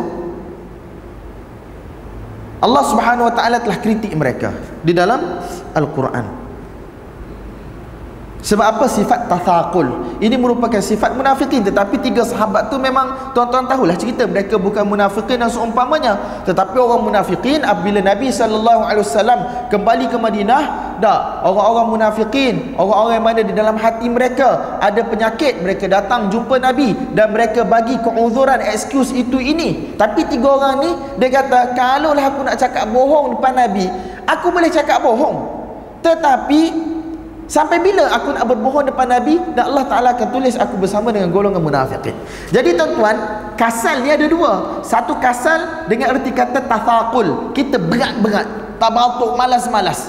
Dan ini merupakan sifat, munafikin. Tetapi kalau kita letih, kita letih dan kita malas kerana kita letih, benda itu dimaafkan oleh Allah Subhanahu Wa Taala. Even benda tu bukan dosa at the first place pun. Macam tuan-tuan tak sembahyang sunat kerana letih sangat bukan dosa benda itu sunat tak tetapi orang-orang munafikin tak apabila mereka uh, mendirikan salat mereka mendirikan dalam keadaan kusala malas-malas sebab apa? Datang juga takut Nabi SAW nampak ah, ni geng-geng tak mari semua Jumaat ni geng-geng munafikin. Jadi sifat kasal ini merupakan satu sifat yang mana dibenci oleh Islam. Idza qamu ila salati qamu kusala. Bila mereka bangun mendirikan salat mereka bangun dalam keadaan bermalas-malas. Adapun orang yang mana ada sedikit rasa malas kerana letih benda itu tidak tercela di sisi Allah Subhanahu wa taala. Bahkan tuan-tuan dalam pelbagai riwayat Nabi SAW kata orang yang mana meninggalkan amalan tak kerana dia sakit ataupun kerana dia musafir dan memang sebelum ni dia jaga amalan-amalan sunat tersebut maka akan diberi pahala seolah-olah dia melakukan amalan tersebut. Let's say kita kata tuan-tuan bulan Ramadan memang kita istiqamah datang semayang terawih dak semayang di belakang Imam Hafiz dan seumpamanya lama-lama dak panjang-panjang. Tiba-tiba ada satu hari dua hari takdir Allah kita demam dan seumpamanya dak kita tak dapat pergi masjid dak hak tu pun Allah Taala akan bagi pahala seolah-olah kita melakukan ibadat ini merupakan tafaddul. Ini merupakan satu kelebihan Allah Subhanahu Wa Taala bagi kepada kita. Hadis tersebut hadis itu disebut oleh Imam Nasai rahmatullahi alaih dan tak silap saya ada dalam sahih Bukhari juga. Dan yang kedua Nabi SAW minta berlindung daripada jubn. Al-jubnu ialah sifat takut. Sifat takut iaitu opposite of asyaja'ah iaitu keberanian. Sehingga kan sifat takut ni tuan-tuan menyebabkan dia ni takut kepada musuh sampai dia tak nak pergi berperang. Ataupun menyebabkan dia akan sepakat ataupun dia akan sependapat dengan sifat dengan musuh dia tidak mampu untuk mengatakan perkara-perkara yang benar di hadapan musuh ataupun di hadapan pemimpin ataupun di hadapan sesiapa sahaja. Sifat takut ini tuan-tuan tak boleh. Tapi takut yang tabi'i takut ke hantu benda tu nak buat macam mana? Tak. Tapi sifat takut di sini ialah takut yang mana bersifat syar'i takut yang mana tidak syar'i takut yang mana menyebabkan kita uh, tidak dapat menunaikan hak yang sepatutnya kita lakukan dengan sempurna. Bahkan golongan yang takut macam ni kalau dalam peperangan dinamakan sebagai musabbitin iaitu golongan yang melemah-lemahkan saf orang Islam tak. Tengok mereka ada senjata yang kuat mereka sekian mereka sekian. Tak menyebabkan orang-orang Islam menjadi lemah semangat dan seumpama golongan musabbitin golongan yang takut macam ni tidak dibenarkan untuk keluar berperang kerana mereka akan melemahkan saf-saf daripada dalam sendiri.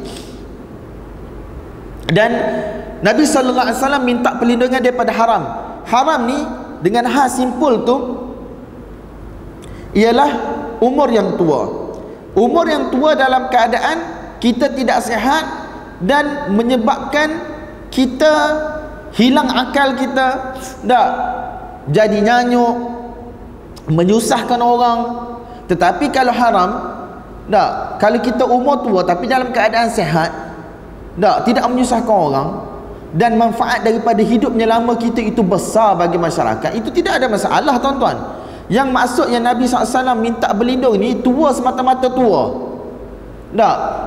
Tua semata-mata tua menyusahkan orang sampai tidak salat itu ini dan seumpamanya. Tak. Sampai nyanyuk menjadi punca untuk dia menjadi uh, dimalukan dan seumpamanya. Tak. Benda ini Nabi SAW minta berlindung. Tapi hidup dalam keadaan sehat Masya Allah itu tidak ada masalah wa a'udzubika minal bukhal. Dan aku minta berlindung dengan engkau wahai Allah daripada bukhal daripada sifat bakhil. Sebab apa tuan-tuan? Sifat bakhil ini akan menyebabkan satu-satu orang itu tidak menunaikan hak secara sempurna. Sama ada hak itu bersifat harta seumpama zakat sedekah dan seumpamanya.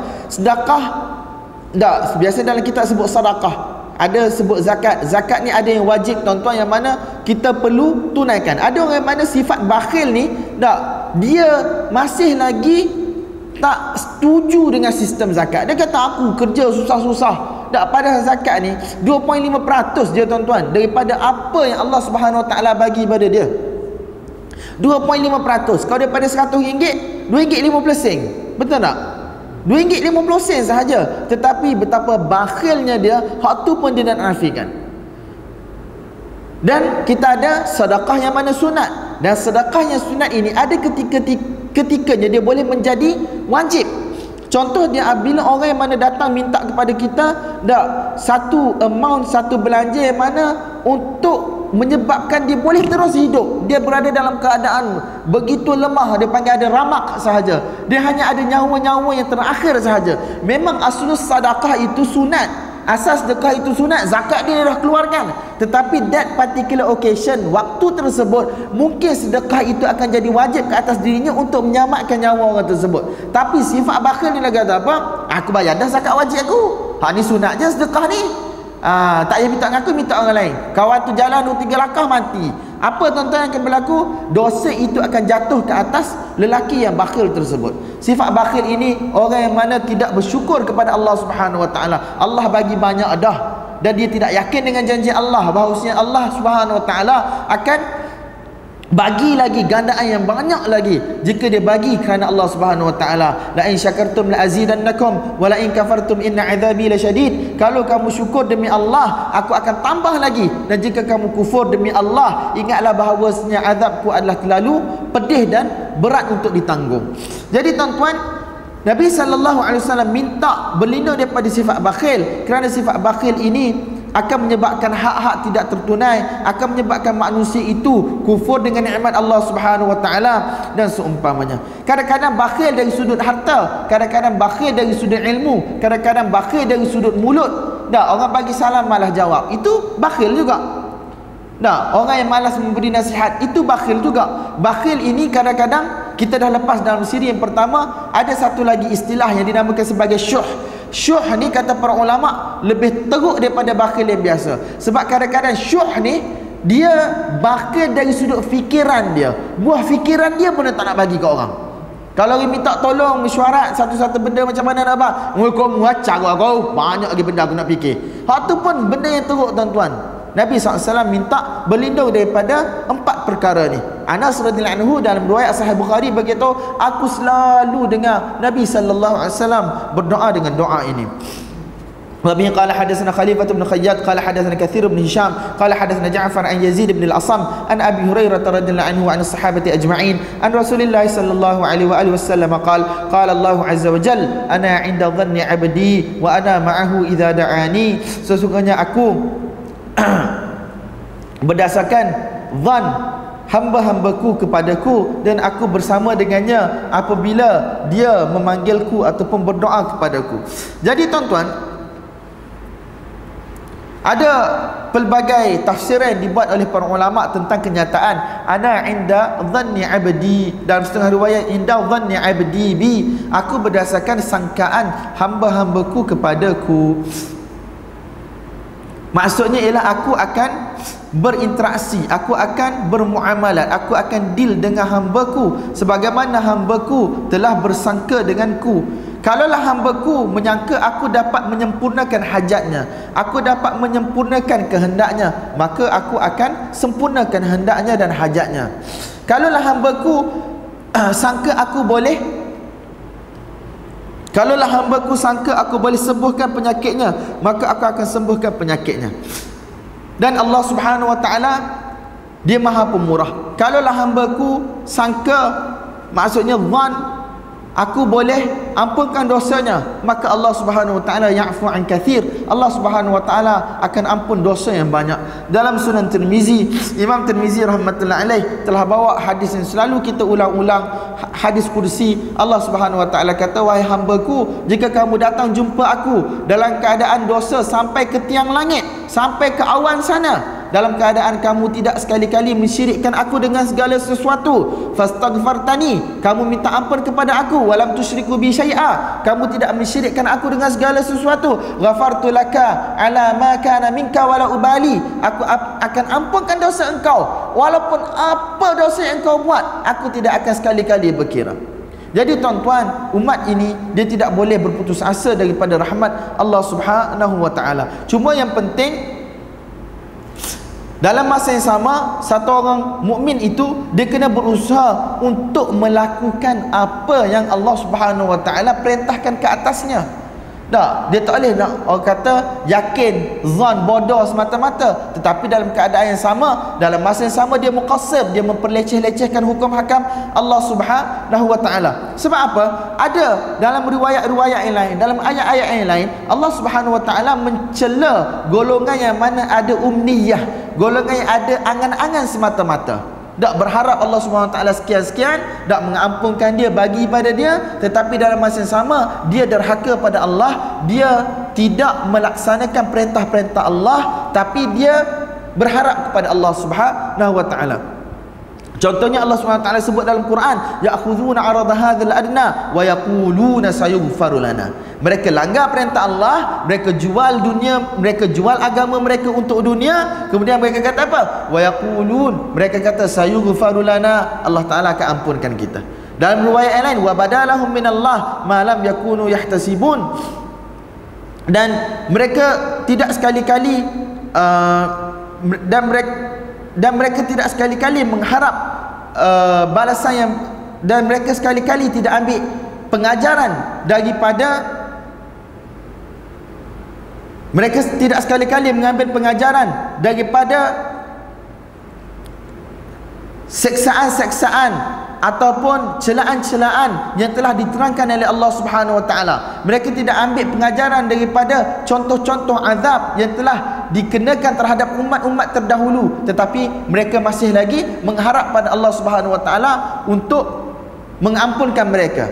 Jadi tuan-tuan, bahkan dalam hadis dalam Riyadhus Salihin walaupun sebagian ulama mentaifkan hadis tersebut, Nabi SAW kata al-kayyisu man dana nafsah wa amila lima ba'dal maut wal ahmaqu man atba'a nafsahu hawaha wa tamanna 'ala Allah al-amani. Orang yang mana cerdik, orang yang mana yang henyak nafsu dia dan dia buat amal ibadat sebagai persediaan untuk kehidupan dia selepas mati. Kemudian orang yang bodoh, orang yang stupid, orang yang foolish ialah orang yang orang yang bodoh, orang yang tidak cerdik ialah orang yang mana telah mengikut hawa nafsunya. Kemudian dia berharap tak daripada Allah Subhanahu Wa Taala sekian dan sekian. Jadi tuan-tuan, kata para ulama, hadis ini tidak di hadis yang kita baca tadi tidak boleh difahami hanya dengan hadis itu sahaja kita kena kumpul hadis-hadis ayat-ayat Quran yang bercakap tentang topik yang sama barulah kita akan dapat kefahaman yang benar. Sebab itu different sections tak golongan-golongan yang mana telah tersilap jalan Masalah mereka mereka ambil satu dua hadis kemudian mereka buat kesimpulan. Jadilah golongan Murji'ah, jadilah golongan Khawarij, jadilah golongan Mu'tazilah dan seumpamanya. Tapi ahli sunnah antara asas utama mereka ialah mereka akan kumpul ke semua hadis-hadis, ayat-ayat Quran yang mana berbicara tentang topik yang sama, barulah mereka akan keluarkan pendapat ataupun keputusan sebab tu pendapat dan keputusan mereka itu sentiasa berada di pertengahan. Jadi tuan-tuan, Kata para ulama, umat ini dia perlu ada sifat khauf dan juga sifat raja. Sifat khauf dan juga sifat raja. Khauf ni takut pada Allah, tetapi janganlah sampai takut yang menyebabkan kita rasa putus asa dengan rahmat Allah. Ada orang kata, aku dah buat dosa banyak dah Allah Ta'ala tak akan ampunkan aku. Jadi kenapa perlu aku restrict diri aku? Kenapa aku perlu azab diri aku dengan tidak melakukan uh, apa yang aku nak dalam kehidupan dunia ni? Paling tak pun aku enjoy dunia. Dah confirm-confirm kena azab akhirat. Ni aku dah buat dosa banyak Allah tak akan ampun. Tiba-tiba aku nak jadi baik dalam masa setahun dua. Tak cukup nak cover kesilapan-kesilapan yang lampau. Jadi dunia setahun dua ni aku restrict ke uh, apa kemewahan kelazatan. Tapi confirm juga akan masuk neraka baiklah aku terus. Jadi tuan-tuan ini merupakan tipu daya syaitan. Melambat-lambatkan tobat menyebabkan manusia rasa putus asa. Sebab itu dalam Quran kata apa? Innahu la ya'asu min innahu la ya'asu min rahmatillah illa alqaumul kafirun. Hanya orang-orang kafir sahaja yang mana berputus asa daripada rahmat Allah Subhanahu wa taala. Dan dalam masa yang sama kita kena ada sifat raja kita kena ada sifat mengharap kepada Allah Subhanahu wa taala. Tetapi jangan sampai mengharap kita jadi yang macam tadi. Tak buat segala benda yang dilarang. Tak apa aku ada la ilaha illallah. Mati pun masuk syurga juga. Tak benda-benda macam ni tuan-tuan akan menyebabkan manusia itu boleh terjunam ataupun terhu, terhumban jauh ke lembah-lembah yang mana kita tidak sangka. Ada kata la ilaha illallah cukuplah pintu syurga. Tak semayang tak apa. Sedangkan sebahagian besar ulama salaf kata orang yang berterusan tidak semayang tidak melakukan amal ibadat yang wajib itu dikira sebagai kafir. Jadi takut dia syok sendiri dia mukmin. Kita tak kata orang yang tak semayang langsung tu kafir tuan-tuan. Jangan salah faham. Tetapi takut-takut kenyataan salaf itu betul di sisi Allah. Takut dia duk berharap dengan la ilaha illallah saja jadilah sekali dia tak masuk syurga Allah Taala. Sebab jatuh kafir. Sebab al iman qaulun wa amal di sisi salaf. Iman ini adalah qaul dan juga amal. Wahab bin Munabbih kata apa? Iman ni seumpama anak kunci. Dah anak kunci dia, dia mesti ada gigi-gigi dia tu. Kalau tak ada gigi tu kita tak boleh buka tuan-tuan. Faham tak? Kita tak boleh nak buka. Jadi gigi-gigi itu diibaratkan sebagai amal dan la ilaha illallah itu sebagai kunci itu untuk buka pintu syurga Allah Subhanahu wa taala. Jadi sebab tu para salaf kata al-imanu bainal khaufi war raja. Iman itu antara khauf dan juga raja.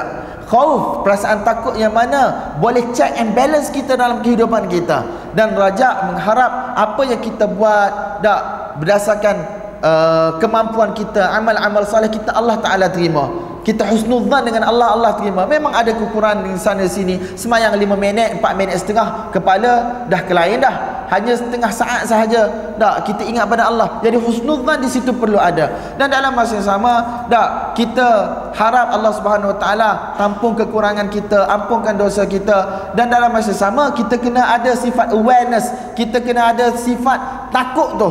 Supaya apa? Supaya gerak geri kita terpandu. Jadi tuan-tuan inilah yang disebut oleh para ulama tentang hadis ini. Kemudian di hujung hadis itu wa ana ma'ahu idza da'ani dan aku bersama dengannya apabila dia berdoa kepadaku. Ada satu perbahasan yang panjang akidah dinamakan sebagai perbahasan ma'iyah iaitu kebersamaan Allah Subhanahu wa taala dengan hambanya. Apa maksud kebersamaan Allah Subhanahu wa taala dengan hamba-Nya. Eh, macam Allah Subhanahu wa taala sebut apa? Inni ma'akum, aku bersama dengan kamu. Ma yakunu min najwa thalathatin illa huwa rabi'uhum. Tidak ada tiga orang yang mana berbisik-bisik kecuali Allah Subhanahu wa taala adalah yang keempat. jadi ahli sunnah wal jamaah tuan-tuan apa i'tiqad mereka dalam isu ini? Apa i'tiqad mereka dalam isu ini? Kata Hafiz Ibn Hajar Al-Asqalani rahmatullah alaih dia kata wa ana ma'ahu ay bi'ilmi. Aku bersama dengan mereka iaitu dengan ilmu aku. Allah Subhanahu wa taala punya ilmu muhitun bi kulli syai merangkumi mencakupi segala sesuatu. La ya'zubu anhu mithqalu dzarrah. Tidak ada satu benda pun yang mana akan terlepas daripada pengetahuan Allah Subhanahu wa taala. Innallaha bikulli syai'in alim. Allah Subhanahu wa taala tahu segala sesuatu. Tengok Allah taala guna perkataan alim. Alima maksudnya tahu. Verb. Alimun orang yang tahu itu noun. Tetapi alim juga orang yang tahu tetapi dia datang atas serah sifat musyabbahah. Maksudnya ilmu ini satu benda yang mutamakin Benda yang memang dah lekat dah dengan Allah Ta'ala. Kalau pada manusia pun Lekat dah benda tu. Sifat ilmu ni memang sifat Allah Ta'ala Yang mana tidak boleh ditarik-tarik, dicabut-cabut dah. Ada setengah orang Dia alim, alim. Tetapi alim ni bukan satu sifat yang Yang yang kata Seratus peratus duduk dengan dia. Contoh kita kata Hebat macam mana pun Orang tu hafal sifir 2 sampai ke sifir 12 tak. Ada juga tempat-tempat yang dia akan gabrah. Dia tak ingat. Nampak tak?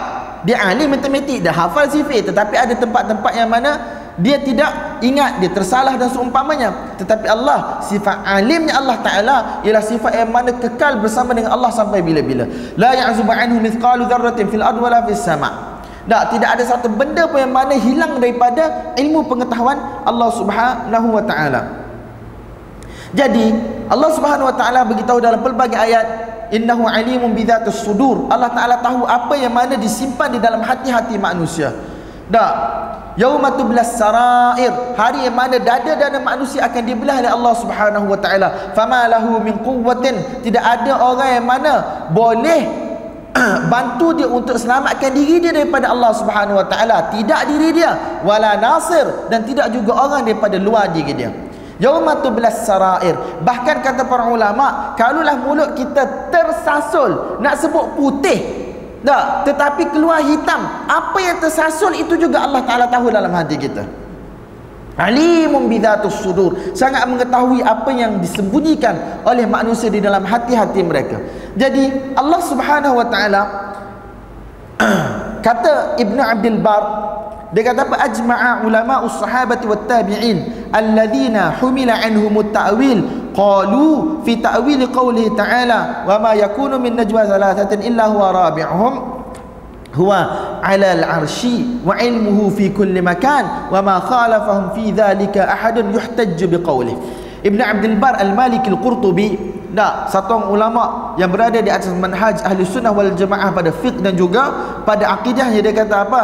Telah ijma' para ulama daripada golongan sahabat, daripada golongan tabi'in yang mana ilmu ini diwarisi daripada mereka. Ketika mana mereka mentafsirkan ayat Allah, "Wa ma yakunu min najwa thalathatin illa huwa rabi'uhum." Tidak ada tiga orang yang berbisik-bisik kecuali Allah adalah orang yang keempat Maksudnya Allah Subhanahu wa taala 'alal 'arsy mustawin 'alal 'arsy sebagaimana Allah Subhanahu wa taala sebut Ar-Rahmanu 'alal 'arsy istawa tapi bagaimana kaifiyatul istiwa kita tidak tahu kita isbat apa yang Allah bagi tahu dan kita tidak sebut apa yang Allah Subhanahu wa taala tidak bagi tahu. Apa yang tidak diterangkan oleh nabi dan juga ulama-ulama salaf kita. Wa ilmuhu fi kulli makan tetapi ilmu Allah Subhanahu wa taala di seluruh tempat. Wa ma khalafahum fi dhalika ahadun yuhtajju biqaulih tidak ada satu orang pun yang mana kata-kata mereka dijadikan hujah yang mana mereka menyelisihi ijma' ini Kemudian dia kata waqala Abu Umar At-Tamlikani ajma'il muslimun min ahli sunnati ala anna ma'na qawlihi ta'ala wa huwa ma'akum aina ma kuntum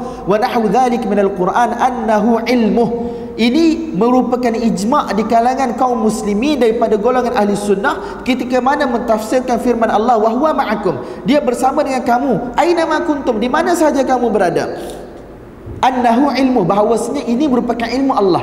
Ilmu Allah fi kulli makan wa anna Allah ta'ala fawqa as-samawati bi dzatih sesungguhnya Allah Subhanahu wa taala Allah fi sama sebagaimana disebut dalam pelbagai riwayat dan juga ayat mustawin ala arsyihi kama nataqa bihi kitabuh. Dan istiwa di atas arasnya sebagaimana disebut oleh al-Quran itu sendiri. Wa ulamaul ummati wa a'yanul a'immati minas salaf lam yakhtalifu anna Allah ala arsyihi fawqa samawati. Dan sesungguhnya ulama-ulama umat pemuka-pemuka umat ini mereka tidak sekali-kali berselisih di kalangan salaf bahawasanya Allah Subhanahu wa taala adalah di atas arasnya dengan cara yang layak bagi Allah Subhanahu wa taala.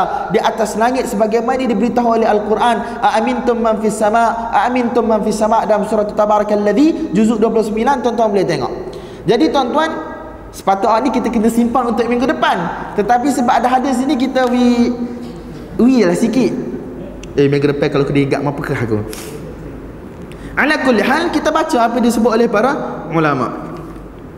Syailah. Bab Sayyidul Istighfar. Bab menceritakan tentang Sayyidul Istighfar. Apa itu Sayyidul Istighfar? Penghulu bagi istighfar.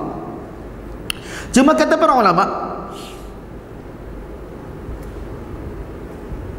Kenapa dinamakan sebagai Sayyidul Istighfar? Imam Bukhari masukkan hadis ini dalam Sahih Bukhari tetapi dia letak di bawah bab Afdalul Istighfar. Biasanya yang paling afdal itu yang akan jadi ketua. Tak. Kenapa dinamakan sebagai Sayyidul Istighfar? Kerana lafaz istighfar ini paling banyak manfaat yang mungkin diperolehi oleh orang yang mana beristighfar dengan istighfar ini sebab apa?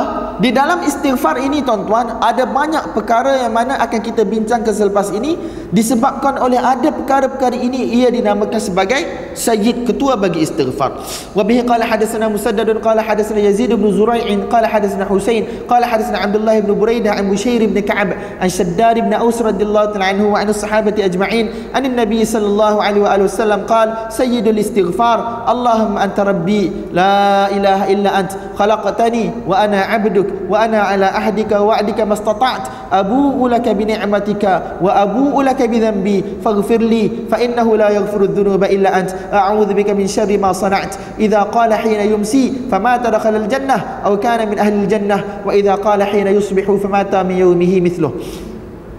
jadi tuan-tuan, Aus bin Shaddad bin Aus radhiyallahu taala anhu, dak dia riwayatkan daripada Nabi SAW, Nabi kata sayyidul istighfar. Dak ketua bagi segala istighfar ialah Allahumma anta rabbi, la ilaha ant.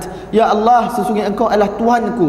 Engkau adalah Tuhanku, tidak ada Tuhan melainkan engkau. Dan Allah Subhanahu wa taala dak disuka, dia benci orang yang mana mensyirikkan dia. Dan orang yang mana ascribe partnership tu Allah Subhanahu Wa Taala Allah benci sangat-sangat. Bahkan itu merupakan satu kezaliman yang jelas. Allah Subhanahu Wa Taala tidak ampunkan orang yang mana melakukan dosa syirik dan mati dalam keadaan syirik. Inna Allah la yaghfiru an yushraka bih wa yaghfiru ma duna dzalika liman yasha.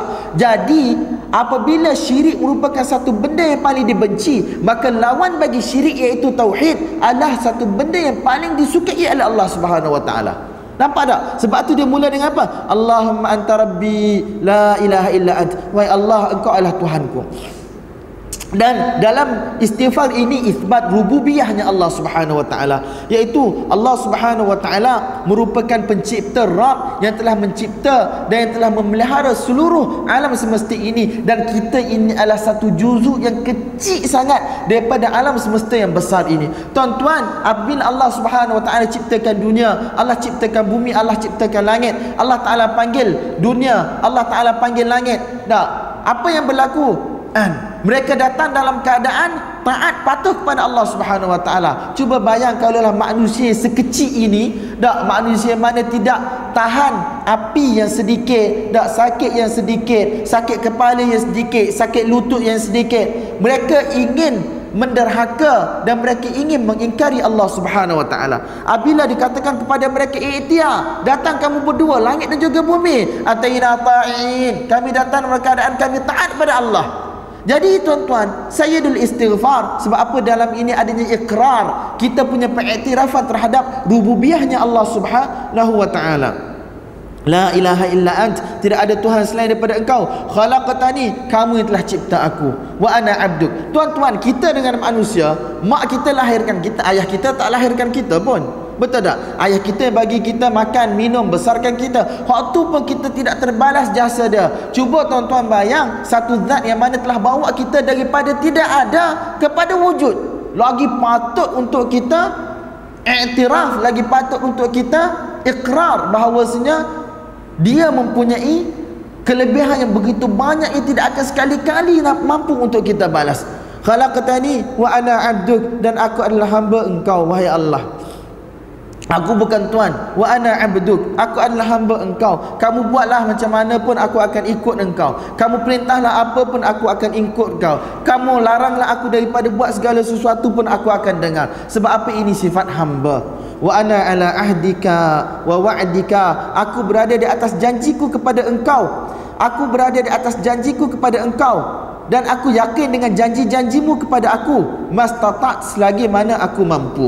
Jadi tuan-tuan, janji ini mungkin merujuk kepada janji yang telah dibuat ataupun diambil oleh Allah Subhanahu wa taala daripada anak Adam ketika mana berada dalam arwah dulu. Wa id akhadha rabbuka min bani adam min zuhurihim dhurriyyatahum wa ashhadahum ala anfusihim alastu bi rabbikum? Qalu bala. Ketika mana Allah Subhanahu wa taala ambil persaksian ambil janji daripada seluruh anak Adam ketika mana mereka berada di dalam alam arwah alastu bi rabbikum? Bukankah aku ini Tuhan kamu? Qalu mereka semua jawab sepakat bala Ya kamu adalah Tuhan aku Itu janji yang telah diambil daripada kita Jadi kita sentiasa Tajdid memperbaharui ikrar kita dengan kata wa ana ala ahdika wa wa'dika mastata'at iaitu selagi mana aku mampu. Kata para ulama, kenapa dikatakan mastata'at? Kerana apa manusia ini terkenal dengan kekurangannya, kekurangannya dengan kelemahannya. Sebab tu dalam riwayat-riwayat pun Nabi SAW kata Iza amartukum bisyai'in fa'tu minhum mastata'atum Apabila aku perintahkan kamu Melakukan segala sesuatu Maka cuba buat Mastata'atum Setakat yang kamu mampu. Wala yukallifullahu nafsan illa wus'aha. Allah subhanahu wa ta'ala tidak sekali-kali memberi Badan memberi bebanan ke atas satu-satu orang Satu-satu jiwa, satu-satu nyawa Kecuali apa yang dia mampu. Jadi tuan-tuan Apabila kita kata mastata'at ini merupakan pengiktirafan betapa lemahnya kita dan betapa kita berhajat kepada taufik dan hidayat pertolongan daripada Allah Subhanahu wa taala. Sebab tu tak silap saya hadis Muaz bin Jabal apabila Nabi sallallahu alaihi wasallam pegang tangan dia dia kata aku ingin ajar kepada engkau beberapa kalimah dah apabila kamu habis sembahyang kamu kamu ucaplah kalimah-kalimah tersebut Allahumma a'inni ala zikrika wa syukrika wa husni ibadik wa ibadatik wahai Allah kamu tolonglah aku untuk bersyukur kepada engkau untuk mengingati engkau dan melaksanakan ibadah-ibadah yang baik kepada engkau. Sebab apa tuan-tuan tanpa taufik dan hidayah daripada Allah Subhanahu Wa Taala, kita tidak akan mampu mampu untuk melakukan apa pun dalam kehidupan kita. Kemudian Abu Ulaka bi ni'matik. Wahai Allah, aku mengiktiraf, aku mengiktiraf segala nikmat-nikmat yang telah engkau bagikan kepadaku. Wa abu ulaka bidzambi dan aku juga mengiktiraf dosa-dosa yang aku lakukan kepada engkau. Faghfirli wa Allah ampunlah dosaku. Fa innahu la yaghfiru dzunuba illa ant. Sesungguhnya tidak ada yang boleh mengampunkan dosa kecuali engkau. Aku minta berlindung dengan engkau daripada kejahatan yang telah aku lakukan. Benda ini kalau disebut pada waktu petang dan dia mati selepas itu dia akan masuk syurga. Dan ataupun dia daripada ahli syurga. Kalau dia sebut pada waktu pagi dan dia mati pada hari tersebut dia juga akan masuk syurga. Sebab apa tuan-tuan? Dalam ni kan ada tauhid. Ikrar berububiyah. Ikrar dengan Allah Subhanahu wa taala sebagai Rabb. Itu adalah ainut tauhid. Dan satu orang yang mana mati di atas tauhid maka syurga adalah tempat yang terbaik yang Allah Subhanahu wa taala akan bagi kepada dia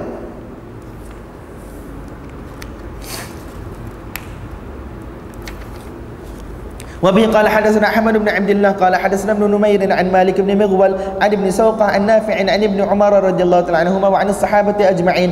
إن كنا لنعد في المجلس للنبي صلى الله عليه وسلم رب اغفر لي وتب علي إنك أنت التواب الرحيم.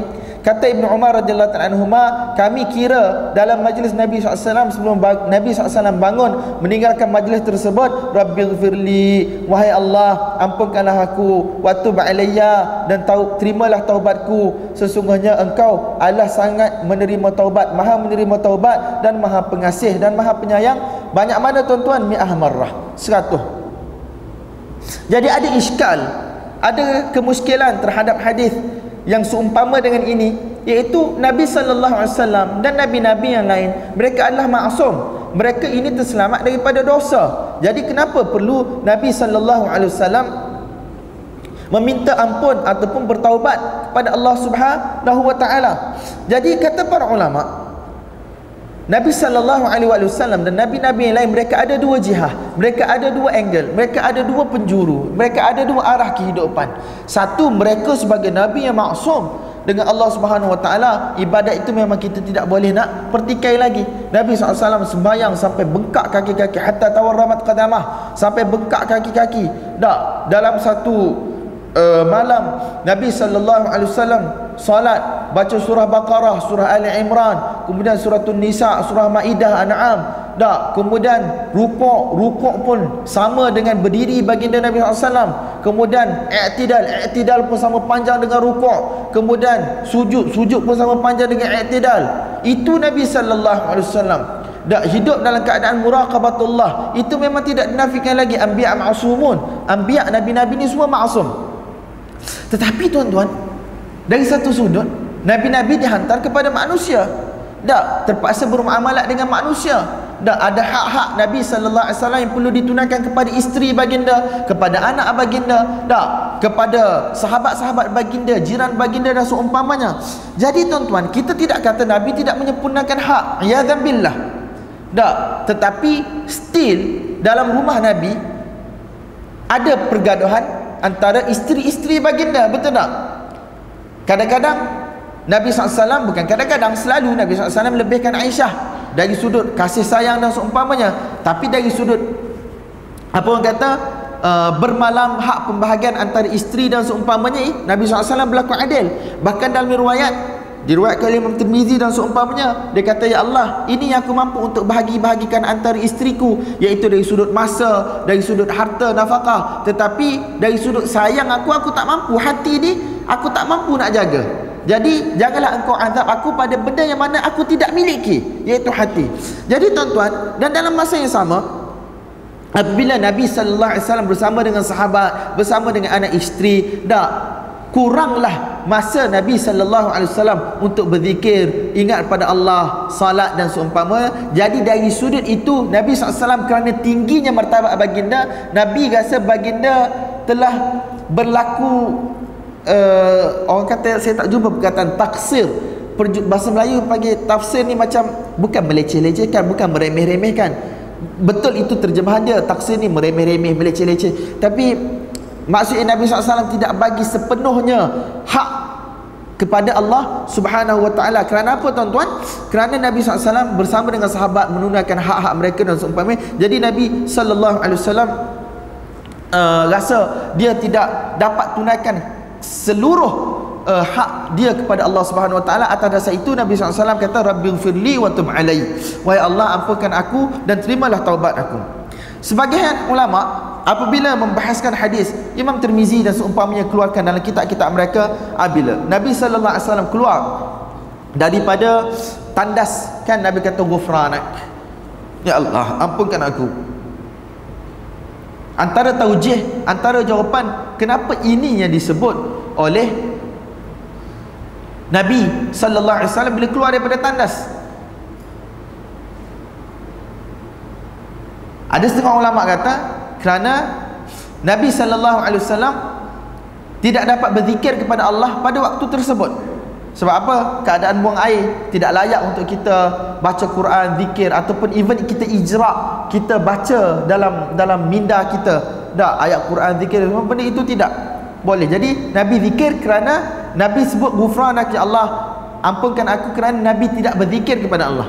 Tetapi kalau ikut uh, Yusuf bin Nadi dalam Ma'arif Sunan tak, dia kata apa? Nabi berzikir kerana Nabi sebut ghufranak kerana dalam tandas itu sendiri pun Nabi sallallahu alaihi wasallam tidak mampu untuk mengelakkan fikiran baginda daripada mengingati Allah Subhanahu wa taala dan Nabi anggap benda itu sui adab tak.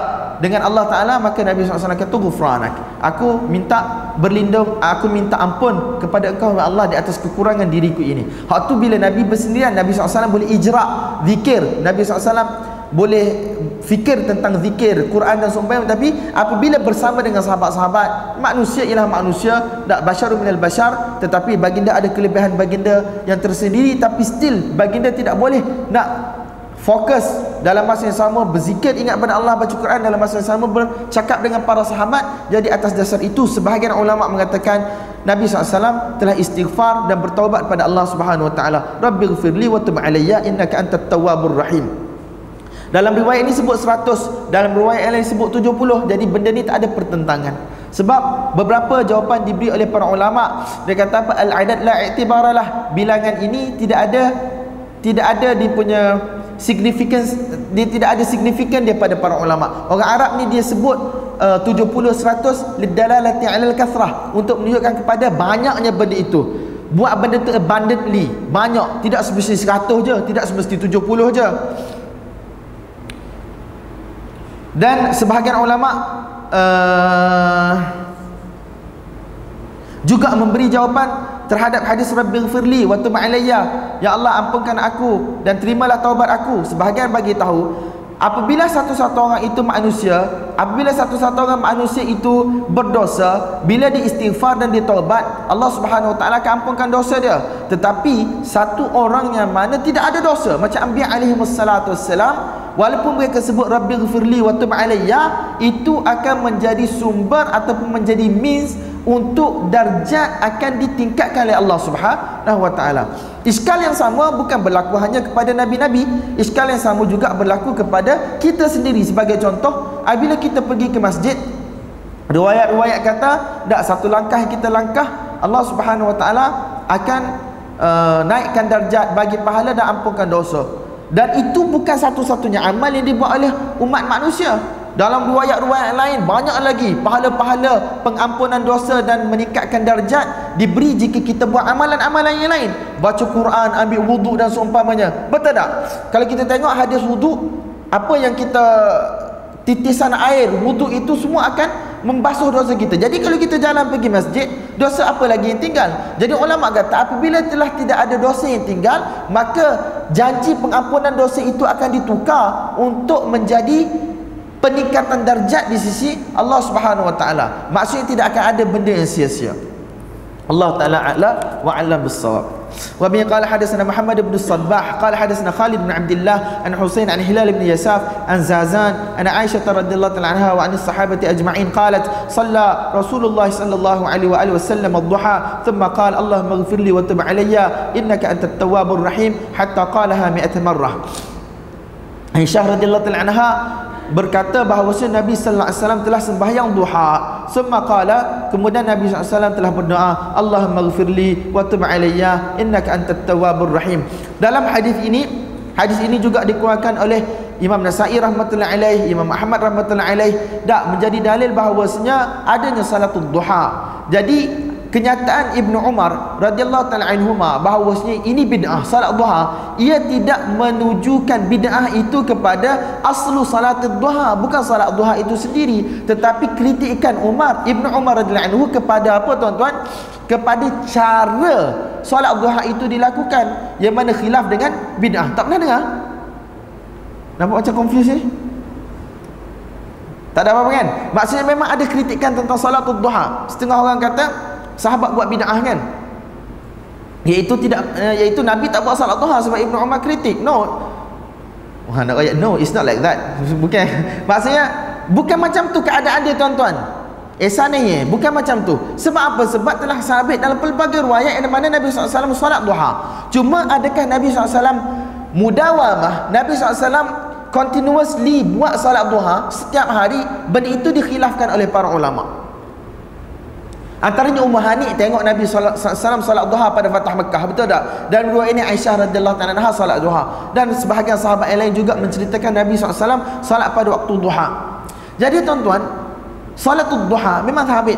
Hadis Abu Hurairah radhiyallahu anhu dalam pelbagai kitab hadis dia kata ausani khalili bi thalath aku punya kekasih Nabi sallallahu alaihi wasallam telah bagi wasiat kepadaku supaya buat tiga perkara. Tak, antaranya salatul duha witir sebelum tidur dan puasa tiga hari pada setiap bulan.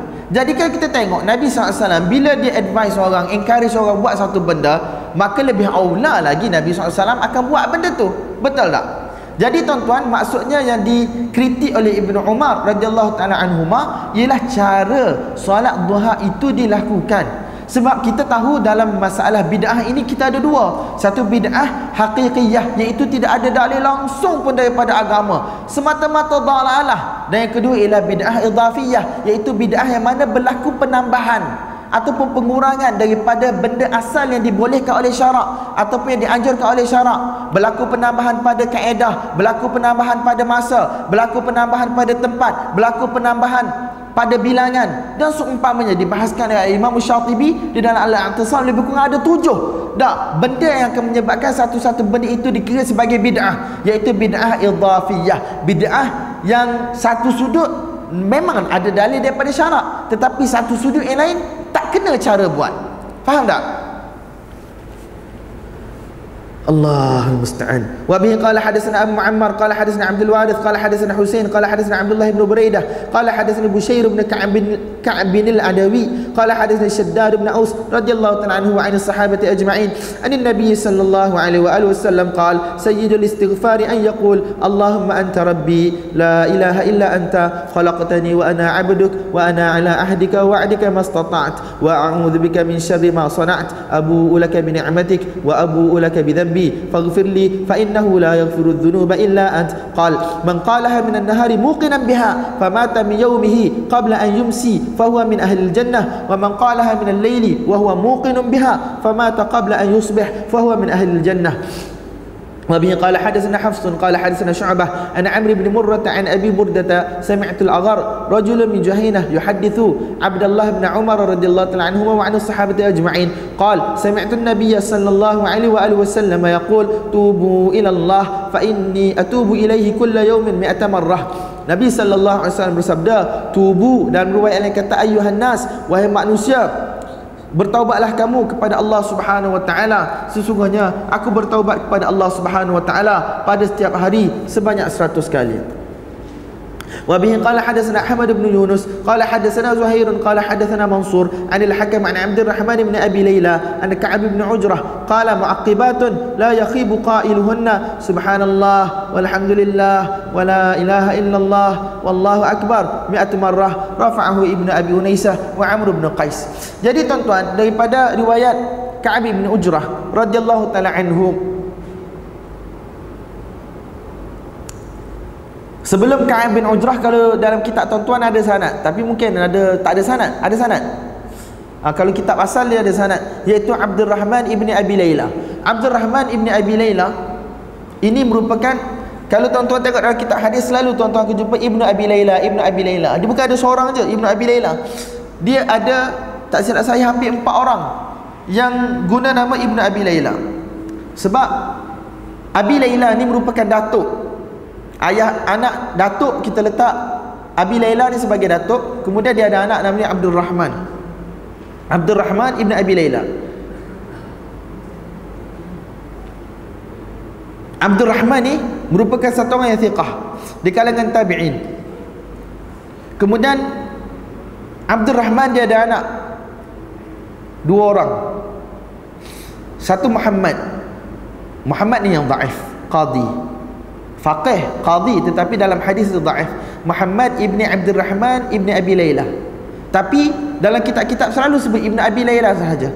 Jadi tuan-tuan kalau tak boleh bezakan siapa ayah ataupun anak maka menyebabkan kita akan confuse dalam menentukan kedudukan status hadis tersebut. Jadi antara caranya tuan-tuan kena tengok tabaqah kena tengok batch. Kalau dekat dengan sahabat terus maksudnya dia adalah tabi'in iaitu ayah lah biasanya. Tapi kalau mari tabaqah yang best yang bawah lagi maksudnya itu adalah anak. Tapi still Muhammad ini dia ada abang. Tak silap saya nama dia Abdullah ataupun Yunus. Tapi abang dia ni adalah satu orang yang thiqah satu orang yang terpercaya dalam hadis. Dan abang dia ni saudara dia ni dia ada anak. Maksudnya anak saudara Muhammad bin Abdul Rahman ibn Abi Layla dia juga thiqah Maksudnya dalam keluarga dia dia seorang sahaja yang daif. Tapi saya tak ingat nama anak saudara dia. Sama ada Yunus ataupun Abdullah. Abang dia Abdullah ataupun Yunus. Tuan-tuan boleh cek lah. itu dari sudut hadis. Kata nak suruh syarah panjang. Kan? An Ka'b bin Ujrah. Qal muaqibat. Perkataan muaqibat. Eh kita baru 22 hadis ni tuan-tuan.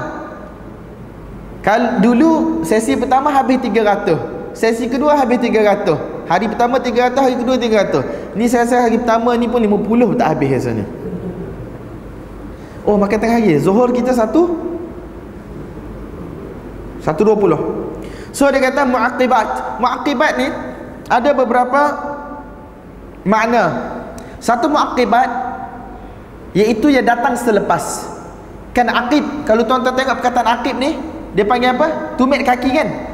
Aqib, tumit kaki. Maksudnya belakanglah daripada kaki. So muaqib ni ialah yang datang selepas.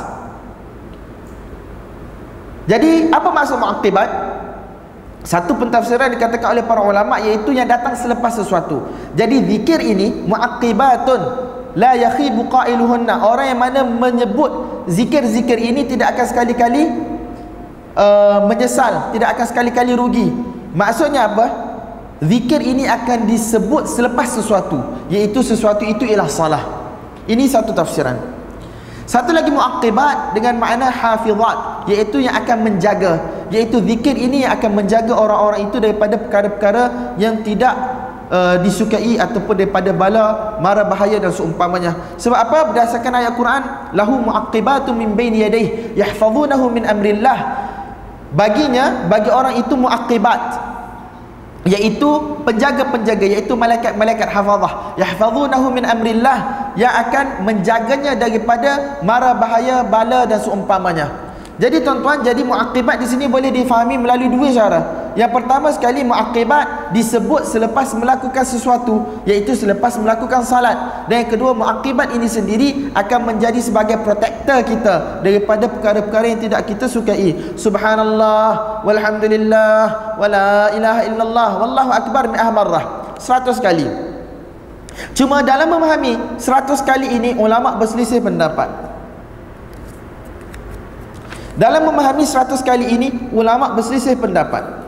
Adakah subhanallah walhamdulillah wala ilaha illallah wallahu akbar ke semua ini disebut 100 kali ataupun kita bahagi-bahagikan sehingga cukup 100 kali. Betul tak? Yang pertama pendapat kata subhanallah walhamdulillah wala ilaha illallah wallahu akbar mi'ah marrah. Jadi ini yang zahir yang jelasnya semua kita sebut 100 kali. Ada yang kata bagi aslasan, bagi tiga-tiga, iaitu subhanallah, walhamdulillah, wala ilaha illallah. Tak kita bagi uh, 33, 33, 33, Allahu akbar sekali. Daripada riwayat yang lain pun ada juga. Ada yang kata bagi arba'an, bagi empat, iaitu subhanallah, walhamdulillah, wala ilaha illallah, wallahu akbar. Maka jadi 25, 25. Tapi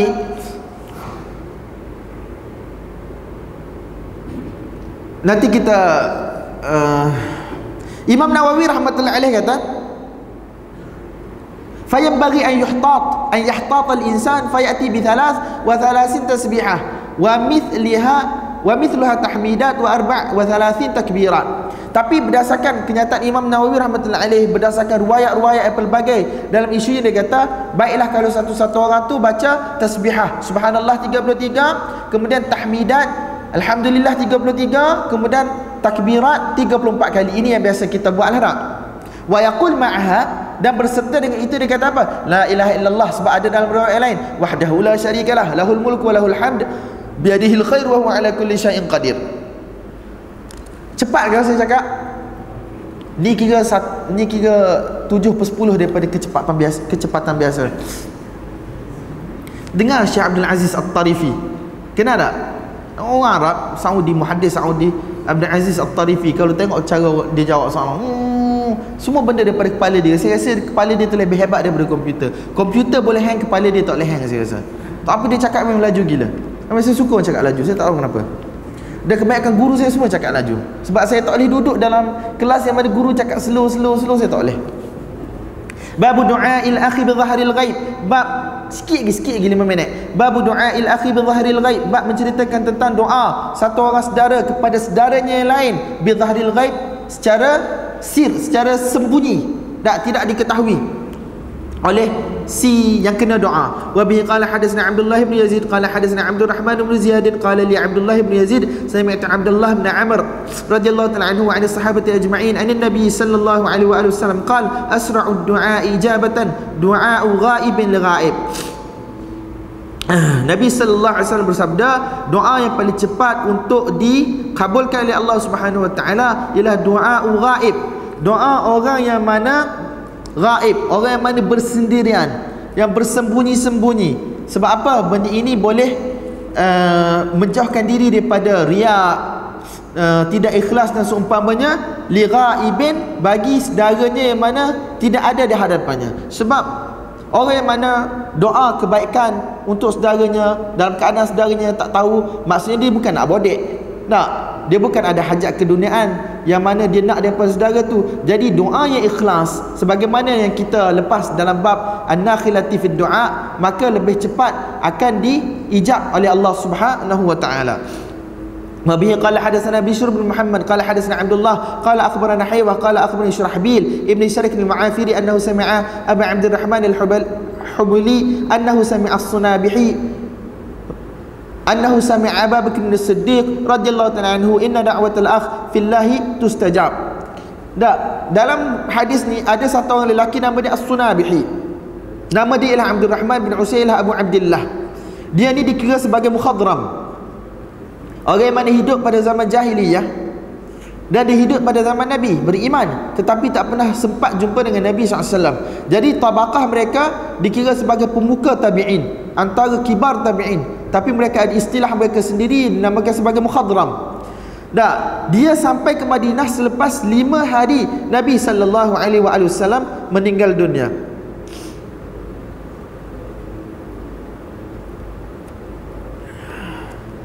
Dan dia telah dengar Abu Bakar dan As-Sunabihi ada juga dengan dinyatakan satu orang sahabat namanya As-Sunabihi kalau tuan-tuan tengok Sunan Tirmizi awal-awal Sunan Tirmizi tak tuan-tuan akan jumpa perbahasan tentang Sunabih ni. Ada berapa orang sebenarnya As-Sunabihi ni? Annahu sami'a Abu Bakar As-Siddiq radhiyallahu anhu. Dia dengar Abu Bakar As-Siddiq radhiyallahu anhu berkata inna da'watal akhi fillahi tustajab. Sesungguhnya dakwah iaitu doa satu orang lelaki kerana Allah Subhanahu wa taala pasti akan dikabulkan oleh Allah Subhanahu wa taala. Ni kenyataan Abu Bakar ini adalah satu kenyataan daripada mulut dia sendiri. Jadi hadis itu dinamakan sebagai hadis yang mauquf. Tak, tetapi hadis yang mauquf itu dihukum sebagai marfu' oleh para ulama sebab apa? Benda-benda macam ni bersifat ghaib. Tak, dakwah, doa itu dikabulkan ataupun tidak cuma dia dikira sebagai marfu' hukman. Mesti Abu Bakar dengar daripada Nabi sallallahu alaihi wasallam. Cuma di sini Abu Bakar tidak sebut Nabi wasallam. Disebut sebagai kenyataan dia وبه قال حدثنا محمد بن سلام قال حدثنا يحيى بن أبي غنية قال أخبرنا عبد الملك بن أبي سليمان عن أبي الزبير عن صفان بن عبد الله بن صفان وكانت تحته الدرداء بنت أبي الدرداء قال قدمت عليهم الشام فوجدت فوجدت أم الدرداء في البيت ولم أجد أبا الدرداء. قالت أتريد الحج العام؟ قلت نعم. قالت فادعوا الله لنا بخير. فإن النبي صلى الله عليه وسلم كان يقول إن دعوة المرء المسلم مستجابة لأخيه بظهر الغيب. عند رأسه ملك موكل. كلما دعا لأخيه بخير قال آمين ولك بمثل. قال فلقيت أبا الدرداء في السوق فقال مثل ذلك يأثر عن النبي صلى الله عليه وسلم. Tengok Imam Bukhari rahmatullahi alaih dalam hadis yang pertama tak dihukum daif oleh Syekh Al-Albani rahmatullahi alaih.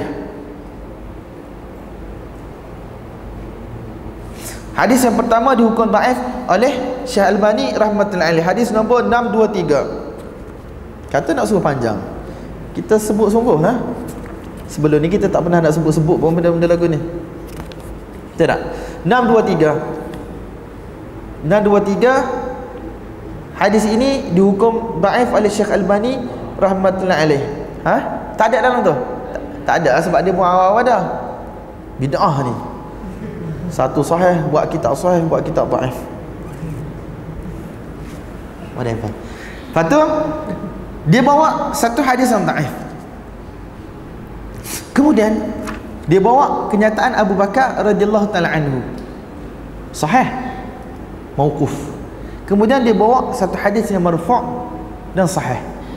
Tengok cara syawahid mutabaat yang Imam Bukhari rahmatullahi alaih buat dalam kitab dia. Dia kata apa? Safwan bin Abdullah bin Safwan dia pergi ke Syam dan dia jumpa Ummu Darda di rumah. Tapi dia tak jumpa Abu Darda sahabat radhiyallahu taala anhum. Maka perempuan tersebut iaitu Ummu Darda radhiyallahu taala anha kata turidul hajjal am adakah kamu nak buat haji pada tahun ini? Qultu na'am. Ya aku nak buat haji. Qalat maka dia telah bagi nasihat fad'ullaha lana bi khair. Doalah kebaikan untuk kami. Fa inna nabiyya sallallahu alaihi wasallam yaqul sesungguhnya nabi SAW telah bersabda inna da'watal mar'il muslimi mustajabatun li akhihi bi dhahril ghaib sesungguhnya doa satu orang mar'il muslim muslim ataupun muslimah adalah dikabulkan oleh Allah Subhanahu wa taala untuk saudaranya bi dhahril ghaib jika dia doa secara sembunyi-sembunyi. Inda ra'sihi malakun muwakkal ketika mana dia berdoa akan ada dekat dengan kepala dia satu malaikat yang telah diwakilkan yang telah diutuskan.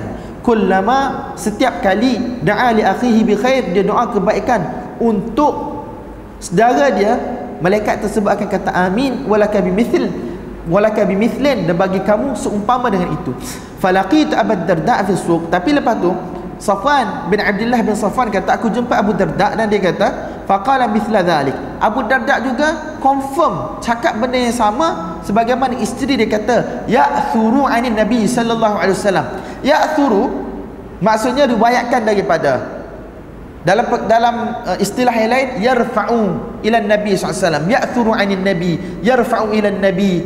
Da yablughu bihi nabi. Ini merupakan sirah-sirah merupakan statement-statement yang akan indicate bahawasanya hadis itu adalah daripada Nabi sallallahu alaihi wasallam. Faham ni? Jadi tuan-tuan, sebab tu saya kata tadi awal-awal tadi, dak doa ni antara cara yang paling mujarab untuk buang hasad dengki dalam diri kita, betul tak? Sebab apa la yu'minu ahadukum hatta yuhibba li akhihi ma yuhibbu li nafsihi. Tidak akan sempurna iman seseorang daripada kamu sehingga dia uh, suka untuk dirinya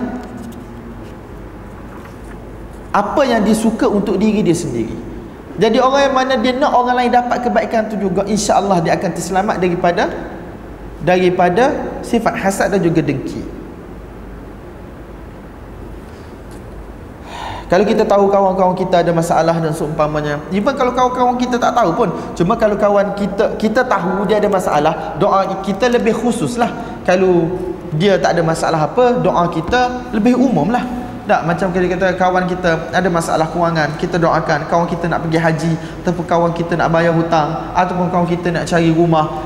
Apa-apa sahaja. Jadi tuan-tuan, itu juga dalam masa yang sama tak akan menjadi sumber uh, kemudahan untuk kita pada satu hari nanti. Bahkan yang paling penting pada hari kiamat itulah man karraba an akhihi uh, apa? Man naffasa an akhihi al-qurbah. Atau qala alaihi salatu orang yang mana memudahkan kesusahan kawan dia nafasallahu anhu kurbatahu yaumal qiyamah Allah Subhanahu wa taala akan mudahkan kesusahan dia pada hari kiamat ya ini benda-benda yang perlu kita bagi perhatian. Syarah boleh panjang tuan-tuan. Tetapi benda ni bukan mudah untuk kita amal.